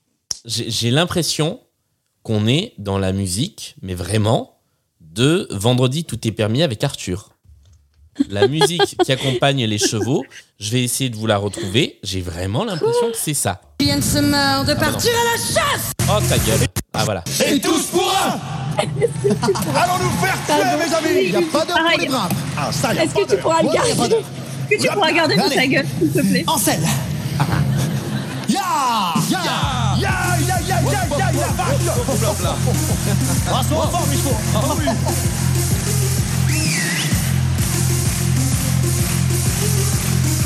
Allez, plancher De nous rattraper Je suis désolé, mais j'ai vraiment l'impression d'être au début de Vendredi tout est permis, quoi. Non, mais c'est très électro, c'est ça qui te fait ça. Mais en tout cas, en, attendant, en entendant la musique, je sais pas vous, mais c'est tellement dommage sans l'image.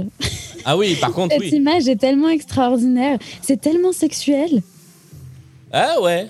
Non, mais les gars, enfin, le gars et les filles, genre, on en parle ou pas? Ils sont en train de chevaucher un truc qui n'existe pas?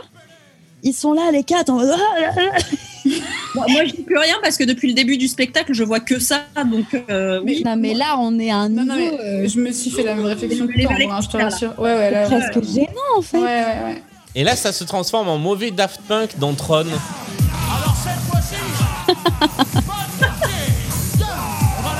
Avec derrière les, les gendarmes qui arrivent comme les patineurs de la pub CNP, non de la pub AGF dans les années 90, en patinant comme ça. Ça devient. ça- enfin, cette scène, c'est un grand n'importe quoi, mais je l'aime beaucoup. Et après, il y a Damien qui se met tout seul dans sa cage, quand même. Et après, voilà. Oui, exact. Ah oui. Genre, en fait, toute cette scène, c'est- c'est improbable, c'est surréaliste. Je viens de voir ça. Et en avec fait, il monte tout seul dans la cage. Mais oui.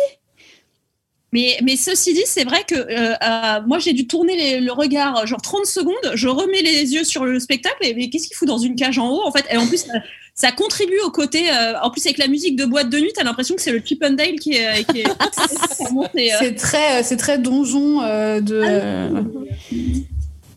de bac- Vivre dans un. Oui, c'est ça. Donjon.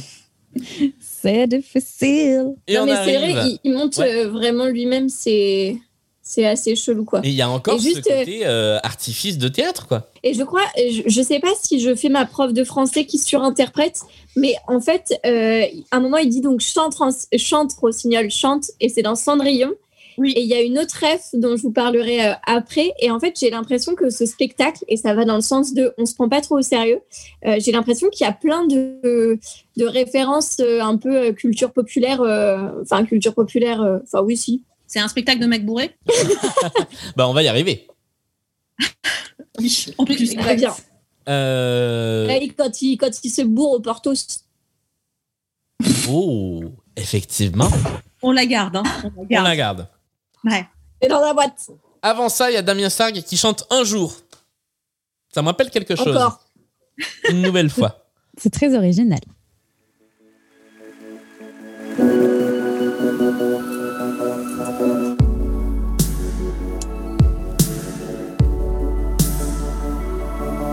Vont ceux qu'on aime quand ils disparaissent tout à coup Quelqu'un qui nous laisse, quelqu'un qui vous blesse quand il s'en va trop loin de nous. Ils sont en nous-mêmes, à portée de nos souvenirs. Pas un mot de trop que le geste qu'il faut pour une dernière fois les retenir. Personne ne finit dans si Eh bah, si c'était pas Damien Sargue, je la trouverais chiante cette chanson. Mais euh, je l'aime bien finalement. Niveau, niveau parole, on est sur un majeur point Florence. Ouais. Et euh, effectivement, la voix de Damien fait que c'est cool, mais. euh, Aucun rapport avec le schmilblick. Ah, putain. Ouais, non, c'est. euh, Oui, non, mais ça fait partie de ces chansons où on comprend pas. euh, Mais quasiment tous les solos, en fait. On comprend pas ce qu'ils viennent faire là, à ce moment-là, Ouais. en tout cas. C'est vraiment, tiens, on va lui mettre un solo, donc on va lui mettre une chanson pop un peu, un peu euh, cool, euh, et voilà, hop. Pour que ça sorte en single, parce que Ouais, c'est bien ça, et ça marchera. Ouais. Ah oui, c'est sorti en single, ça d'ailleurs, je crois. Ouais, c'est un Moi, des c'est le seul singles, que il y a je clip. connaissais. Il passait sur Chéri FM, j'écoutais dans la voiture. Ouais. Je préfère le Un jour de Roméo et Juliette, quoi. Ah, ça. Euh, quelque chose à ajouter sur cette chanson ou on passe directement à la suivante Bah, On enchaîne. Alors on enchaîne sur la chanson de Portos qui arrive au port. Et là le décor est bien, on a une évocation du port avec juste deux voiles et trois mâts. Et euh, bah, de pas de décor on passe à rien qui évoque un décor. Et je trouve que ça marche plutôt bien. un voyage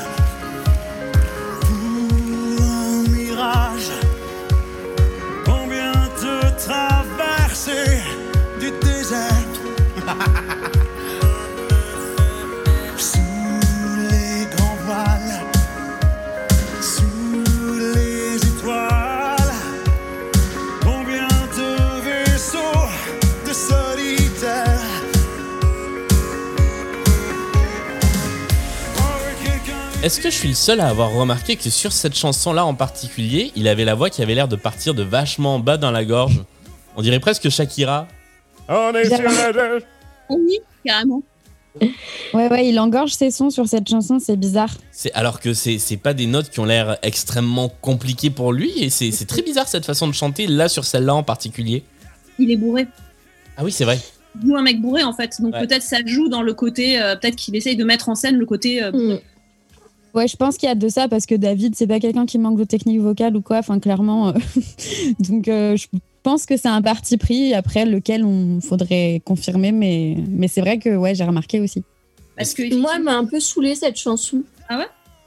Ah, C'était pour le jeu de mots ou elle t'a vraiment Bah, saoulé Non, non, non, même, Ah oui pas, d'accord. même pas fait exprès. Euh, vraiment, non, j'ai pas trop accroché. Juste, j'aime bien quand David Bunn il fait du pole dance, mais sinon pas trop. Oui, on a quand même un, on a quand même un point de torse encore pas mal là. Bah ouais, enfin voilà, j'allais dire j'aime bien la chanson. Enfin, c'est pas la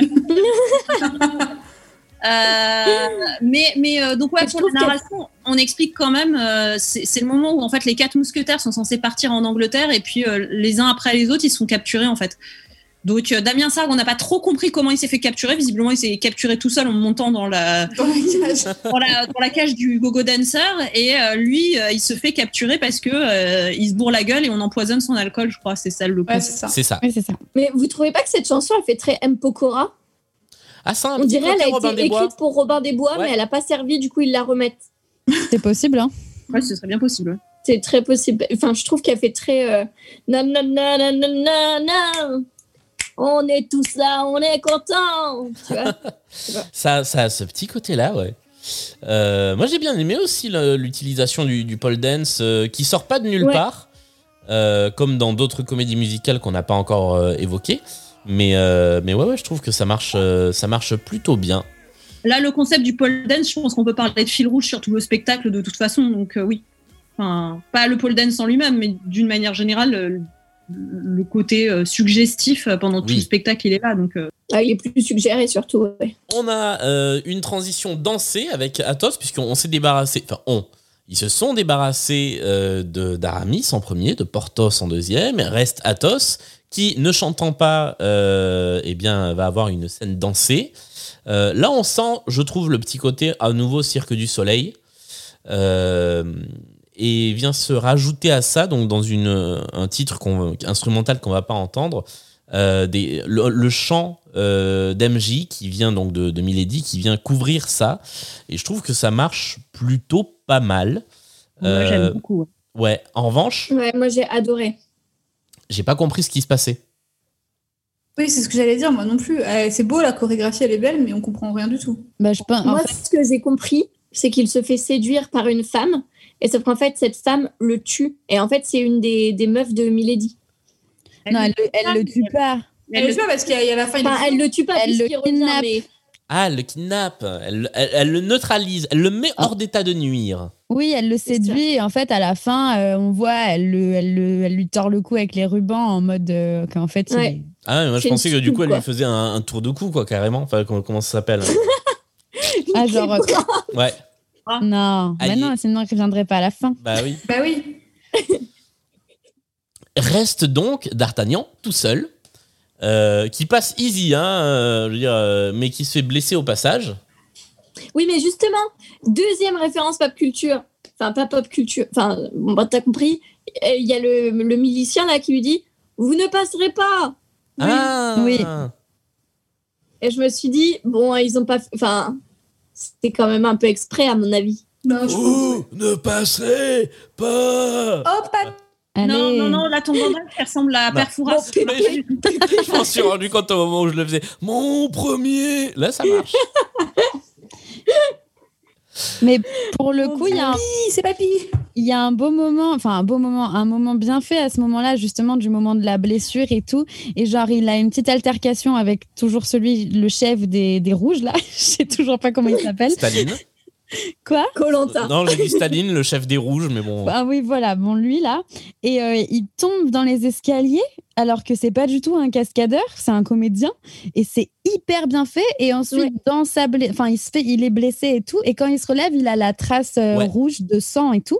C'est hyper bien fait tout ce passage-là. je, je me suis demandé comment c'était fait, à quel moment, parce que euh, euh, bah, enfin, c'est- vu comment il est habillé, c'est pas facile à planquer une poche ou quelque chose comme ça. Là, euh, c'est non, non, c'est- bien conçu.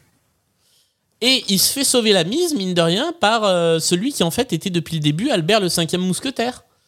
Euh, c'est euh, par, euh, par- Julien Baldacchino. Oh, planche, j'ai j'ai dit parquet, n'importe quoi. Ah, ça, c'est magique. ok, le hashtag parquet, pour ceux qui sont encore là, je vous en supplie. Plancher. C'est lui finalement Parti, qui maintenant, il arrive. travaille au tribunal. hein. Il s'est reconverti. il est procureur. Il bosse chez le roi Merlin. Euh, Désolé. Ouais, il est que 23h20. Franchement, il est pas si tard. On a déjà enregistré des épisodes beaucoup plus tard que ça. C'est vrai. Euh, Hashtag Hamilton. Hashtag Hamilton, voilà. Tout ça pour dire que c'était le moment où Planchet était utile parce que finalement, euh, quand euh, D'Artagnan est un peu en galère, eh ben, c'est lui qui euh, finalement met un coup au, au soldat de, Il est vrai. de- de- du cardinal. De Richelieu, ouais.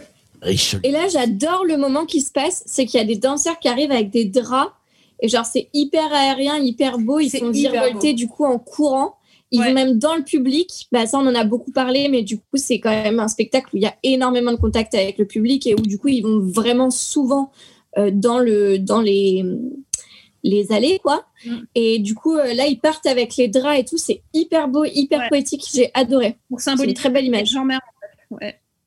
C'est hyper beau, ouais. C'est vrai que c'est très très bien, très beau et très réussi ça. Ouais. Moi, j'ai- noté en fait pourquoi est-ce qu'il a fallu attendre la deuxième moitié du spectacle pour avoir une bonne idée de mise en scène par chanson, alors que toute la première partie est hyper statique.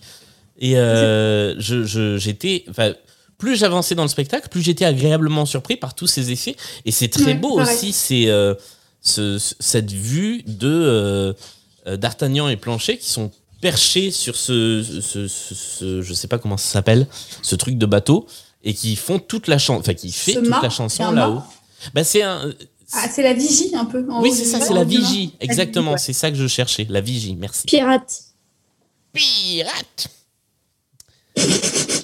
La chanson s'appelle SOS, je pense des que lieux qui existent dans la pop culture, c'est génial.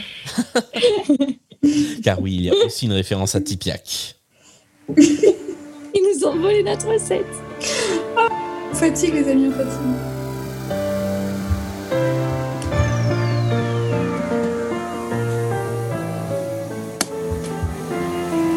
Un cri dans la nuit, un SOS qui relève encore un défi. Quand tous les espoirs disparaissent, moi je serai le dernier à genoux, le dernier qu'on tiendra en laisse. Si le ciel me veut encore debout, jusqu'au bout je tiendrai mes promesses. Si La vie ne vaut rien, rien ne vaut la vie. Car chaque Merci Alain Souchon.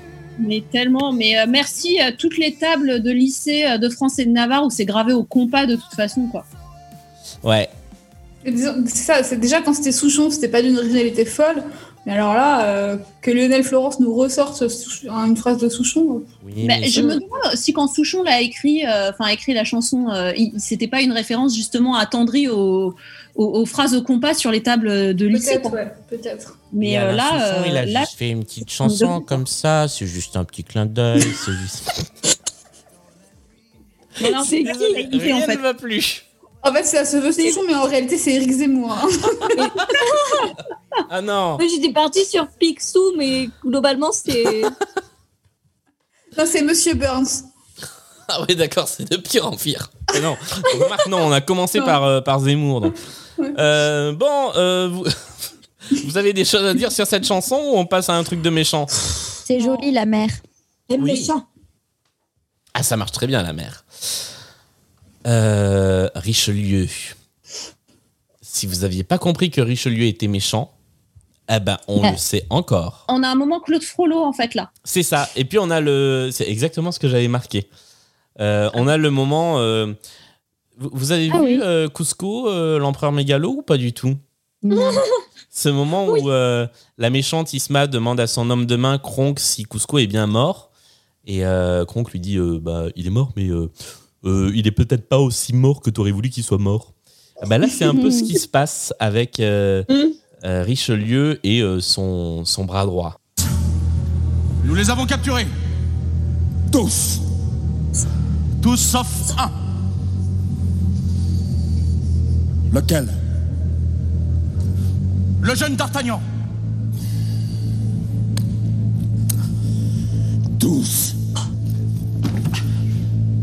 Il me les faut tous À vos ordres, Éminence. J'ai- J'ai j'ai toujours pas compris pourquoi, pour faire méchant, il faut faire une voix de plus en plus grave. Alors moi, j'ai quand même, pour une fois, j'ai un point, euh, un point parole cool que je trouve quand même dans ce moment-là. C'est euh, tous sauf un. Et ensuite, la chanson qu'il chante, il dit, c'est tout sur le thème de la solitude, seul contre tous, seul contre tous. Comme la thématique euh, du spectacle, c'est un pour tous, tous pour un, je trouve qu'il y a un truc qui est un peu malin à ce moment-là. Euh, pour une fois qu'il y a une chanson qui est bien raccordée à l'histoire qui est racontée, enfin, je pense qu'on peut le dire. Enfin, voilà. Oui, c'est vrai. Ouais. Même si le reste est complètement beaucoup trop pompier pour moi, euh, ce truc-là, je trouve ça malin. Voilà. Je voulais juste le dire. Et voici donc le fameux passage de Claude Frollo. C'est d'autant plus euh, drôle que dans les images du making-of, on voit que euh, Christophe Hérault a chanté Tu vas me détruire pour son casting. Je, je pensais totalement à Tu vas me détruire Ah, en voilà. cette euh, chanson. Seul contre tous, venir au monde pour être seul et seulement seul, puis grandir à l'écart des autres pour rester au bord de la rive où l'on est seul.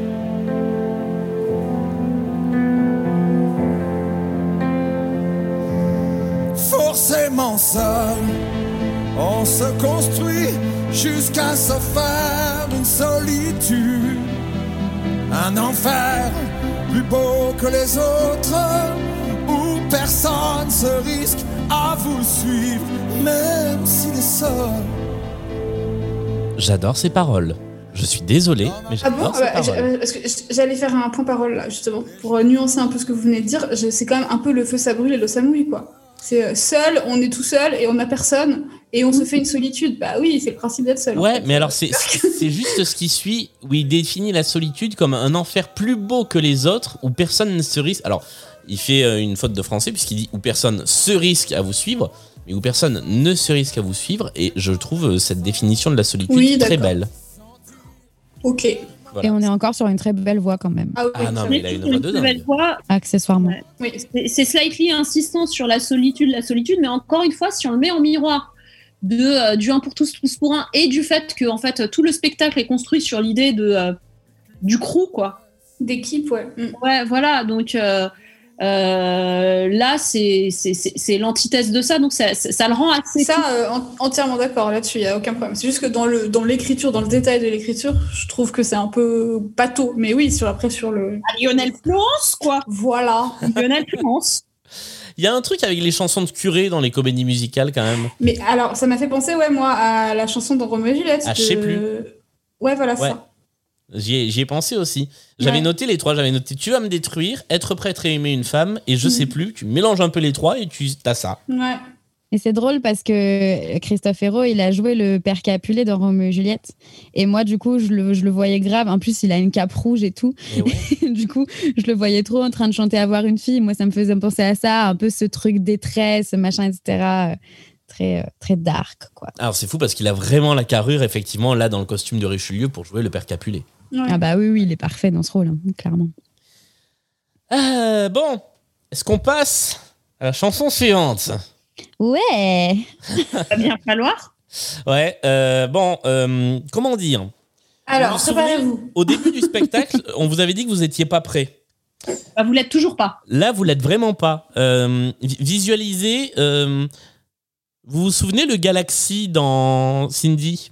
Oui. ah bah, Vous mettez ça à Buckingham et, et ça donne la chanson suivante.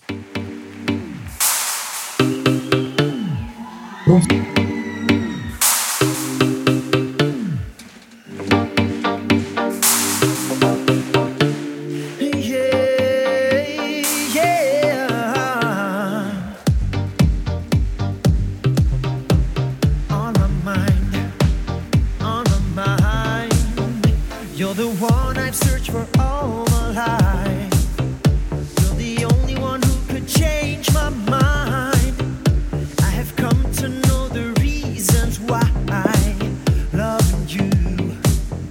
écoutez le podcast Electrodance Story. Ça existe vraiment hein Euh, Moi, pour commencer, j'ai une question. Oui. Est-ce que c'est aussi Lionel Florence et son pote là qui ont écrit les paroles en anglais ou pas? Ah, ça, je sais pas, tiens. Euh, c'est une bonne question. Euh, c'est pas super élaboré, quoi. Voilà, ça vole pas très très haut quoi. Et on aimait bien quand il avait un rôle muet dans Dracula, non? Ouais. Non, mais en plus, euh, Billy Crawford et tout, là, enfin, franchement, euh, pff, lourd, lourd. On dirait qu'on est en 2002 et qu'il va faire une déclaration à Laurie. Enfin, Oui, parce que là, clairement, euh, le, le duc de Buckingham danse comme Billy Crawford. Là, il y a, y a un Oui, moment oui. où les anachroniques. Avec son énorme collier de diamants. Ouais, ça, c'est pas possible. hein. Alors, je suis désolé, mais là, encore une fois, c'est pas possible. C'est pas possible. Point pépé. Et il a un costume bien moulant, hein. Surtout à certains niveaux, quoi. Ah, bah, ouais. notre, show, notre show les trois mousquetaires ou RuPaul's Drag Race, hein. enfin je veux dire. euh, Après, le vrai duc de Buckingham était un peu euh, efféminé, je crois. Alors, C'était, euh, un- je crois que c'était un favori du roi d'Angleterre avant d'être en France. euh, enfin, il, il- il- il bouffait un peu à tous les râteliers, quoi. D'accord. Alors, ok. Peut-être, peut-être que du coup c'est raccord, je ne sais pas. Ça hein. explique Il le me collier. semble après. Voilà. Ah, est-ce que c'est pour ça qu'à un moment, il parle des amours confidentiels? Ah, peut-être. ah, les amours confidentiels, sinon assez littéralement, c'est quand même que logiquement sa liaison avec avec, la la reine. reine est peut-être secrète. En même temps, il porte les ferrets de diamants autour du cou à ce moment-là dans un lieu qu'on suppose public. Ouais. Pas, Non, mais- pas la meilleure façon de garder un secret. Non, non, non. C'est bien parce qu'on dit que plus c'est gros, moins ça se voit, quoi. Donc, peut-être, hein. Ouais. Tout ce moment est très bizarre parce que donc il a le collier, etc. Machin. Et en fait, alors moi j'aime bien la Corée pour le coup. C'est le seul truc que j'aime bien dans ce tableau. Amélie, elle est outrée. Si, moi, je l'aime bien aussi. Je l'ai bien aimé aussi. non ouais. mais quoi? Je l'ai bien aimé aussi. Voilà, merci. Ouais. Je ne suis pas seule. Mais par contre, la captation, qui vous le disiez au début, est très bien et tout globalement sur ce spectacle. Là, ça devient un clip électro. Genre, il divise l'écran en trois parties. Le haut, le bas, machin, etc. C'est un, c'est un clip, quoi. Ouais, j'ai pas, j'ai pas vrai. compris euh, le split screen, ouais. C'est très étrange. Il y, a- il y a des moments où on bascule vraiment trop dans la, dans la captation de show, télé, de variété, en fait. Et là, ça en fait partie. Il y a aussi des moments où il y a des effets d'accéléré. J'ai trouvé ça très bizarre à d'autres moments de la captation, ouais. Mm, Il y a Bah, quelques petites choses comme ça. C'est le côté énergie, quoi. C'est un peu euh, Ouais. les Energy Music Awards euh, présentes. Ouais, c'est bientôt. Puis c'est c'est drôle parce que du coup, euh, Julien, tu as dû être content. La chanson commence sur une vibe. Et, euh, et en fait, là, en l'entendant, ça m'a rappelé une anecdote qui va vous faire rire euh, parce que c'était genre une sorte d'audition devant Bruno Berberes et Merwan Rim. Donc, Oh. dédicace pour vous. Vous chantez devant ces deux gars-là, petite pression. Bru- Et, Bruno euh, Berberes, je- qui, on le rappelle, est donc le directeur de casting de à peu près tout ce qui se fait à Paris euh, et qui est aussi le directeur de casting donc de, des Trois Mousquetaires. De ce spectacle justement. Et du coup quand je, je passais ma chanson et c'était une chanson qui commençait par une vibe et euh, et voilà désolé moi aussi j'ai déjà fait ça. Et, euh, et à la fin je sais il me semble que c'est Bruno mais je crois pas que ce soit Merwan Rim parce qu'il est un peu vibe lui aussi.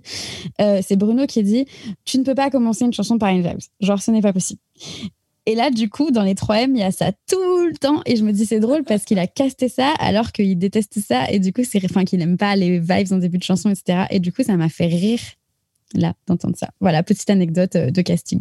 Ouais, c'est marrant. Mais c'est c'est totalement formaté. Enfin, en même temps, euh, il y a un truc qu'on n'a pas dit, mais c'est que Roberto Cioleo, le, le- le producteur du spectacle, c'est quand même l'ancien patron ou le toujours patron, je sais plus, de Énergie.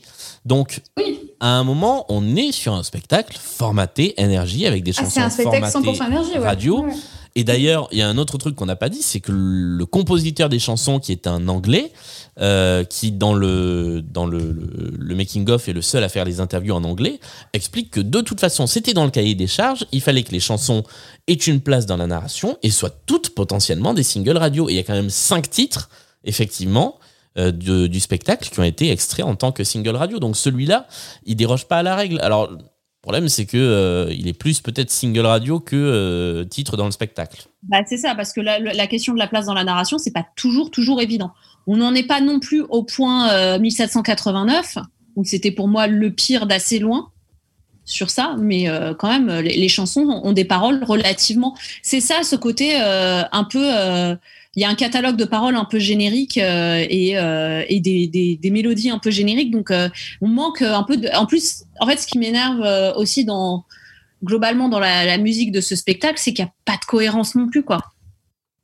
Ouais. On, on- on- on part dans quand même plein de styles musicaux différents et, euh, et ça, ça c'est pas très très pas très très raccord avec euh, avec l'idée d'un projet narratif, quoi. Il n'y a pas d'identité musicale du tout. Voilà. Et puis, euh, bah, on va avoir droit à la fin la plus rapide du, de, de l'univers des fins de spectacle, puisque globalement, vous pouvez, dire, vous pouvez vous dire que là, le spectacle est terminé. D'Artagnan récupère les bijoux. Euh, Il y a une petite tempête en mer, euh, mais voilà, finalement, ils arrivent. À la fin, il y a le roi. et puis, il y a David Ban qui revient. Et puis, il y a Damien Sarr qui revient. Et puis, il y a Athos qui revient aussi. Et je mélange les noms des personnages et des, et des comédiens. Et puis, C'est ça, t'as bien fait. C'est ça, c'est dans cet ordre-là en plus. Ouais, ouais. C'est mais il a dit euh, Ah, Athos. t'as dit euh, Athos, ouais, d'accord. C'est pas grave. Mais on sait pas comment ils s'en sont sortis d'ailleurs, donc ça, Bah c'est non. trop chelou en Ah vrai. non, c'est hyper elliptique, donc du coup, c'est hyper anticlimactique aussi. Enfin, c'est il y a une ellipse temporelle de fou où Et on a du tout coup, euh, quoi. La reine arrive, elle a ses bijoux et tout se finit bien. Et voilà. Et en fait, bah, à la fin, euh, D'Artagnan est fait mousquetaire. Et puis voilà. Mais c'est Et vraiment on danse sur une musique orientale. Oui. Et, et- et- et tout ça a duré concrètement 3 minutes. C'est, what the fuck ça se termine à une vie. Alors, ce qui est bien, c'est que le spectacle n'est pas très long et du coup, il est rythmé. Mais alors, la conclusion du truc, c'est. euh, j'ai jamais, jamais vu un truc aussi rapide. Ah oui, mais en fait, je pense que c'est parce qu'il n'y a pas de héros, il n'y a que des échos, des échos. Voilà. Ça, c'est dans les ce paroles de la dans la dernière. dernière chanson. Ouch. On va l'écouter Ouais, un peu parce que moi, il y a un- y, y a truc, c'est juste pas possible.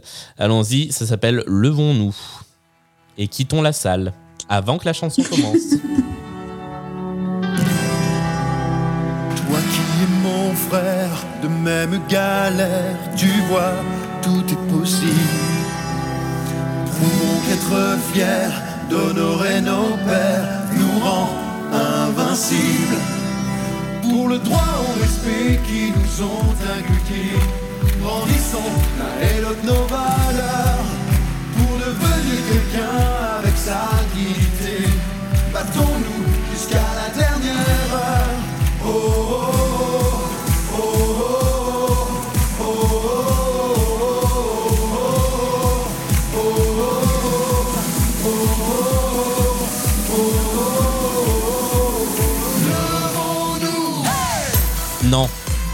non.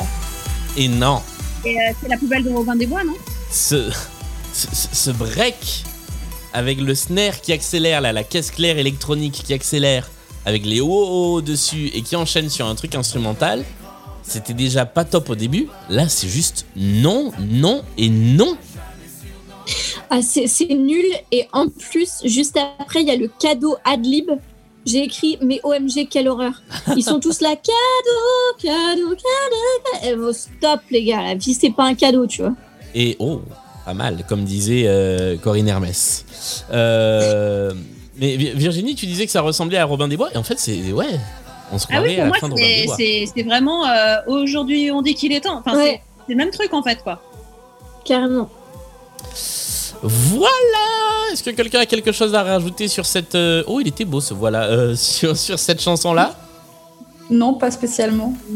Eh bien, on passe directement, maintenant que nous avons fait le tour des trois mousquetaires, au top 3 et flop 3. Allons-y. Top 3, flop 3 de toute l'équipe. Top 3, flop 3 de ce spectacle. Qui veut se lancer dans le top 3 Moi, j'y vais vite fait alors. Ouais. Euh, alors en premier, j'ai mis les costumes. J'en ai déjà parlé, mais euh, j'ai beaucoup aimé le parti pris. J'ai beaucoup aimé que ce soit vraiment complètement anachronique, mais pas complètement absurde non plus. Euh, ça fonctionne bien, c'est cohérent. Je trouve que même les mousquetaires ont plusieurs costumes, toujours avec cette, cette idée de, de cuir bleu et noir et de torse nu. Et, et ça fonctionne aussi hyper bien. Tous les costumes sont réussis. Il n'y a pas de raté. Enfin, vraiment, j'ai adoré. Et moi, c'est un truc euh, auquel je suis très, très sensible et qui peut complètement me sortir d'un spectacle si c'est raté. Les yeux. torses nus oui, alors je suis aussi très sensible aux torse nu, mais, euh, mais les costumes en général. Euh, donc non, là, je trouve que c'est très très bien, très très bien fait, très réussi, et, euh, et c'est un vrai numéro d'équilibriste de réussir des costumes en- avec un parti pris anachronique comme ça. Donc donc big up à l'équipe euh, l'équipe qui a réalisé ces costumes, c'est vraiment vraiment top.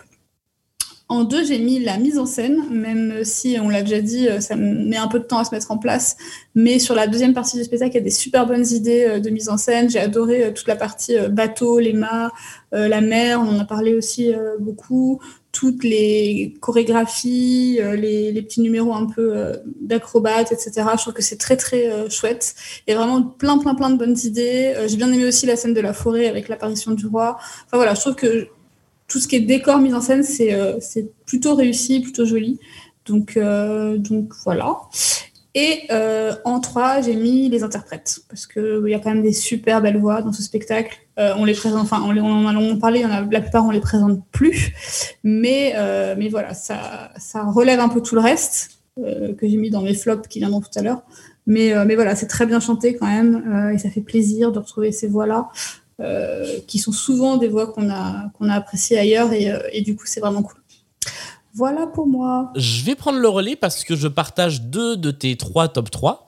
Euh, donc, à savoir les interprètes, évidemment. Enfin, je trouve qu'ils sont tous bons vocalement, que pas mal sont bons en termes de comédie, et notamment les trois, enfin les quatre mousquetaires. Euh, et le, duo euh, David Ban, Damien Sargue, je, le trouve vraiment excellent. Dès qu'ils sont sur scène, ils en imposent.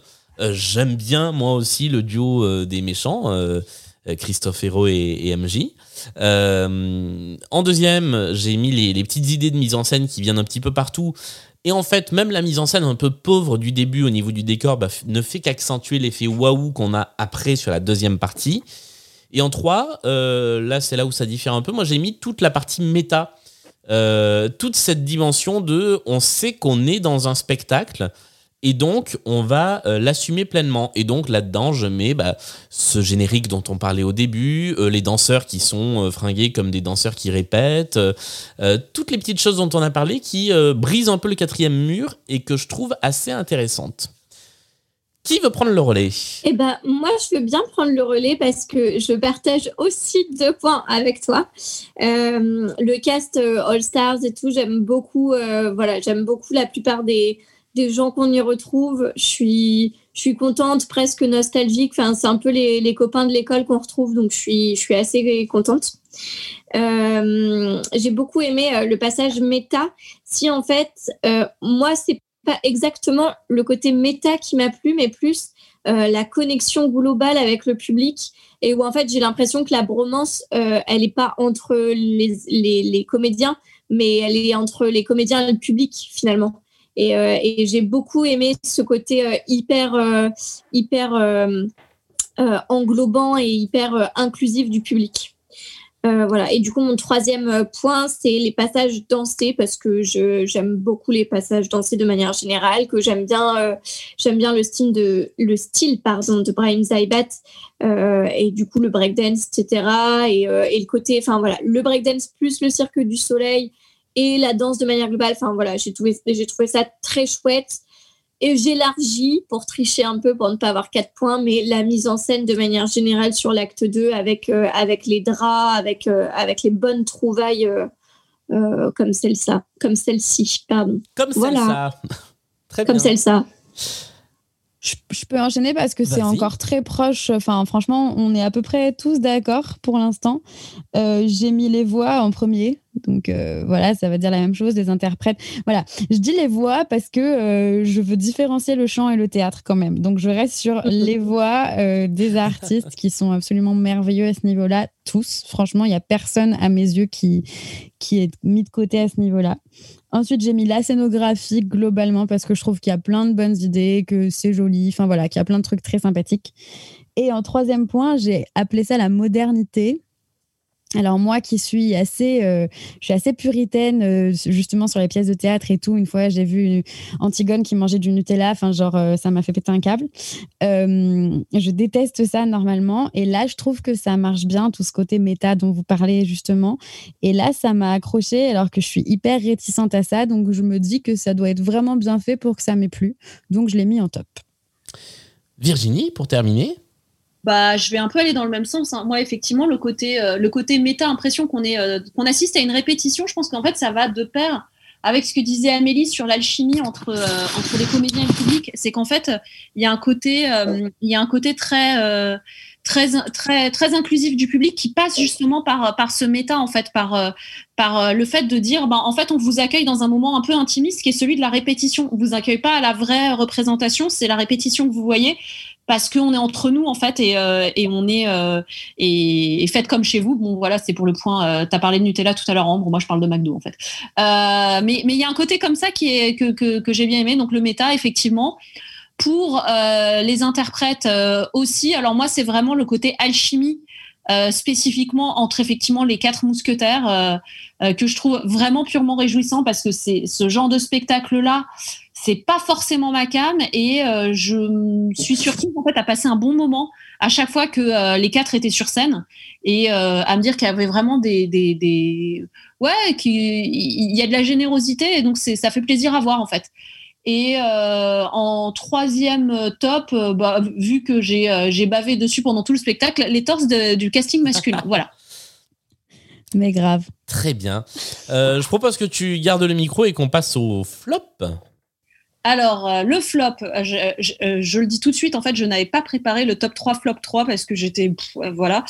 le flop, alors déjà, Lionel Florence. Enfin, voilà, Lionel Florence. Mon deuxième flop, ce serait Lionel Florence et le troisième aussi.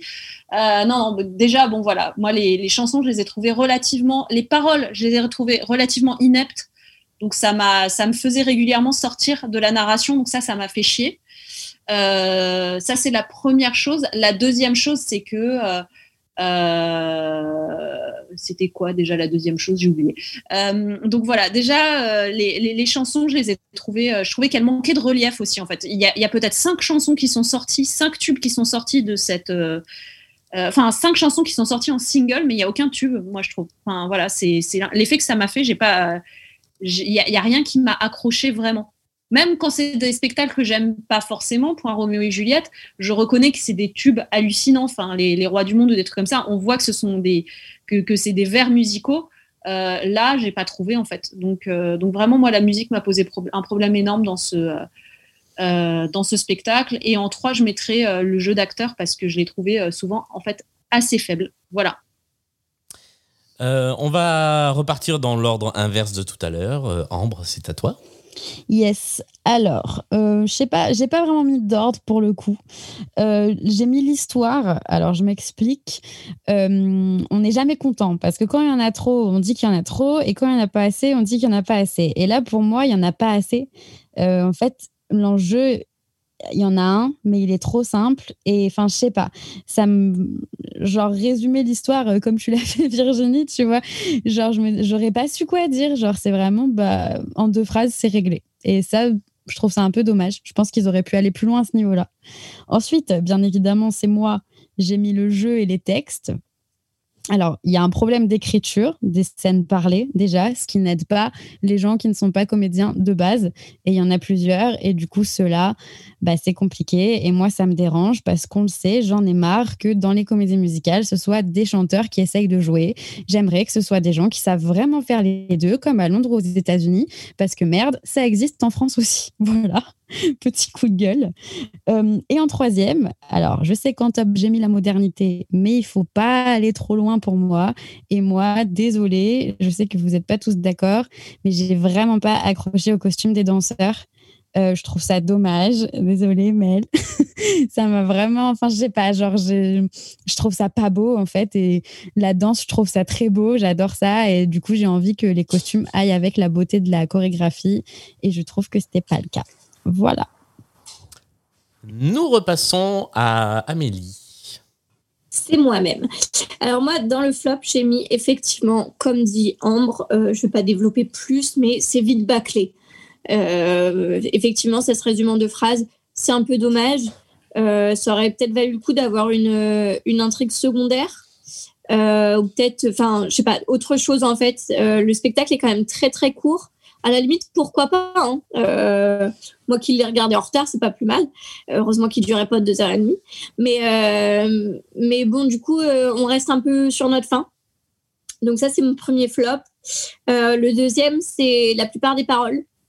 Voilà, sans surprise. Et mon troisième, c'est le manque de cohérence musicale et les passages électro totalement inappropriés. Enfin, je veux dire, certes, on est en période de Covid, on en a marre, on a envie d'aller en boîte, mais j'ai pas envie d'aller en boîte en regardant Damien Sargue, quoi. Enfin, je veux dire, il y a un peu de cohérence. Non, mais si. Alors, je vois Ambre qui fait, qui dodeline de la tête. Si Damien veut venir en boîte avec moi, pas de problème. Mais dans d'autres circonstances, quoi. Voilà. Euh, c'est à moi. Et bah moi j'ai fait un flop 1. J'ai un peu dérogé aux règles, mais moi mon flop 1 c'est les chansons et la musique. Et c'était Moi, Bah, c'est un flop 2. Non, moi aussi. Moi, j'ai fait le même flop 1 que Julien, mais j'ai essayé de meubler quand même pour. euh, pour autres. Donc, tu Attendez, j'arrive, j'ai la même chose, vous allez voir. Euh, ouais, non, euh, je- en fait, je, je- je trouve que ça plombe le spectacle et, euh, et c'est vraiment dommage. euh, et en même temps, ça montre que, et c'est la deuxième fois qu'on voit ça parce que 1789, dans une mesure un peu différente, nous avait aussi laissé ce goût-là de les chansons sont pas bonnes, mais c'est sauvé par la mise en scène, c'est sauvé par des idées de jeu. Euh, là, c'est sauvé donc par cette euh, par, cette atmosphère qui se dégage du spectacle et cette bonne humeur communicative. Euh, mais si on prend, enfin, jamais, à part peut-être une ou deux chansons, mais jamais j'irai réécouter l'album de ce, de ce spectacle. Allez, je garderai peut-être la chanson de Richelieu à la fin et la chanson de Milady au début. Quoi. Voilà, c'est peut-être les deux chansons que je garderai du, du spectacle et c'est tout. Voilà. S'il faut rajouter un top 2, ah bah, ce sera toutes les incohérences de l'histoire qui m'ont fait sortir le point papy parce que c'est des choses qui ne sont pas possibles. Voilà. Et si vous voulez vraiment un flop 3, bah, j'avais mis la pauvreté du décor au début. Mais comme euh, après j'ai dit que euh, j'ai mis dans le top le fait que peut-être les bonnes idées de mise en scène étaient arrivées avec un effet waouh parce qu'au début c'était pas terrible, bah, du coup je peux difficilement le mettre en, en flop. Euh, voilà, j'ai fait mon flop 3 finalement. Mélanie. Je vais aller très vite parce que c'est la même chose que vous. Euh, vous m'entendez pas avec de l'écho là? Non, pas du tout.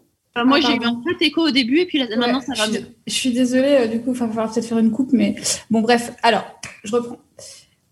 Moi, du coup, je vais aller très vite parce que c'est la même chose que vous. Premièrement, les paroles. euh, je m'attarde pas dessus, mais on a longuement parlé, voilà. En deux, j'ai mis la musique, mais plutôt dans le sens. euh, bon, moi, j'aime pas, mais à la limite, ça, c'est mes goûts personnels.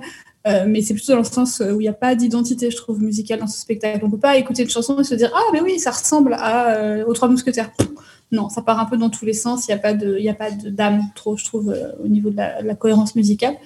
Et en dernier, j'ai mis un point pareil que j'ai déjà évoqué, donc je vais aller vite. Euh, le fait que ce soit pas très attachant comme spectacle. Il n'y a pas d'émotion beaucoup, on s'attache pas vraiment au personnage, les enjeux sont pas dingues, donc du coup, bon, bah, on est content pour eux qu'ils réussissent à la fin, mais c'est pas non plus euh, euh, la libération, quoi. Enfin, voilà. C'est sympa, c'est fun, on rigole, mais on. Ouais, c'est- pas attachant. Donc donc c'est un peu dommage. Il y avait peut-être d'autres moyens de, de, de faire pour, euh, pour qu'on puisse être un petit peu plus touché par, euh, par tout ça. Euh, moi, ça m'a un peu glissé dessus, quoi. Alors que d'habitude, j'ai un petit cœur d'artichaut et le moindre truc m'attrape. Et là, pff, bof, quoi. Donc voilà. Eh bien voilà, nous venons de détricoter entièrement le spectacle Les Trois Mousquetaires, avec à peu près deux fois plus de, de temps d'émission que ce que dure le Que spectacle. spectacle. Voilà. Donc si jamais vous voulez regarder, écouter l'émission en commentaire audio, bah, mettez le spectacle en vitesse euh, 1,5. Euh, quel mot On embrasse Merwan Rim quand même. On embrasse Merwan Rim comme à la fin de, chaque, de chacune de nos émissions. Merwan Rim, si tu veux venir nous voir. Euh, C'est pas mal ton truc, Hassan. ah, merci. Là, tu l'as bien fait en tout cas. une fois de temps en temps. Euh, quel mot on peut laisser euh, aux gens sur Twitter, qui, euh, enfin et sur Facebook, qui voudraient nous dire qu'ils ont écouté cette euh, émission en entier? Parquet. Oui, c'est vrai. On avait Euh, dit parquet. Parquet, voilà. Euh, voilà, écrivez-nous parquet ou mettez-nous votre plus belle photo de parquet. Euh, si, Ah oui, Ça, si vous bien. êtes allé jusqu'au bout de cette émission, euh, n'hésitez pas à venir discuter avec nous sur les réseaux sociaux, à laisser des commentaires, des étoiles, à partager l'émission si elle vous plaît. Et nous, on se retrouve euh, bah, le mois prochain avec notre épisode de Noël. Oui, exactement. Salut à tous Salut Bye bye.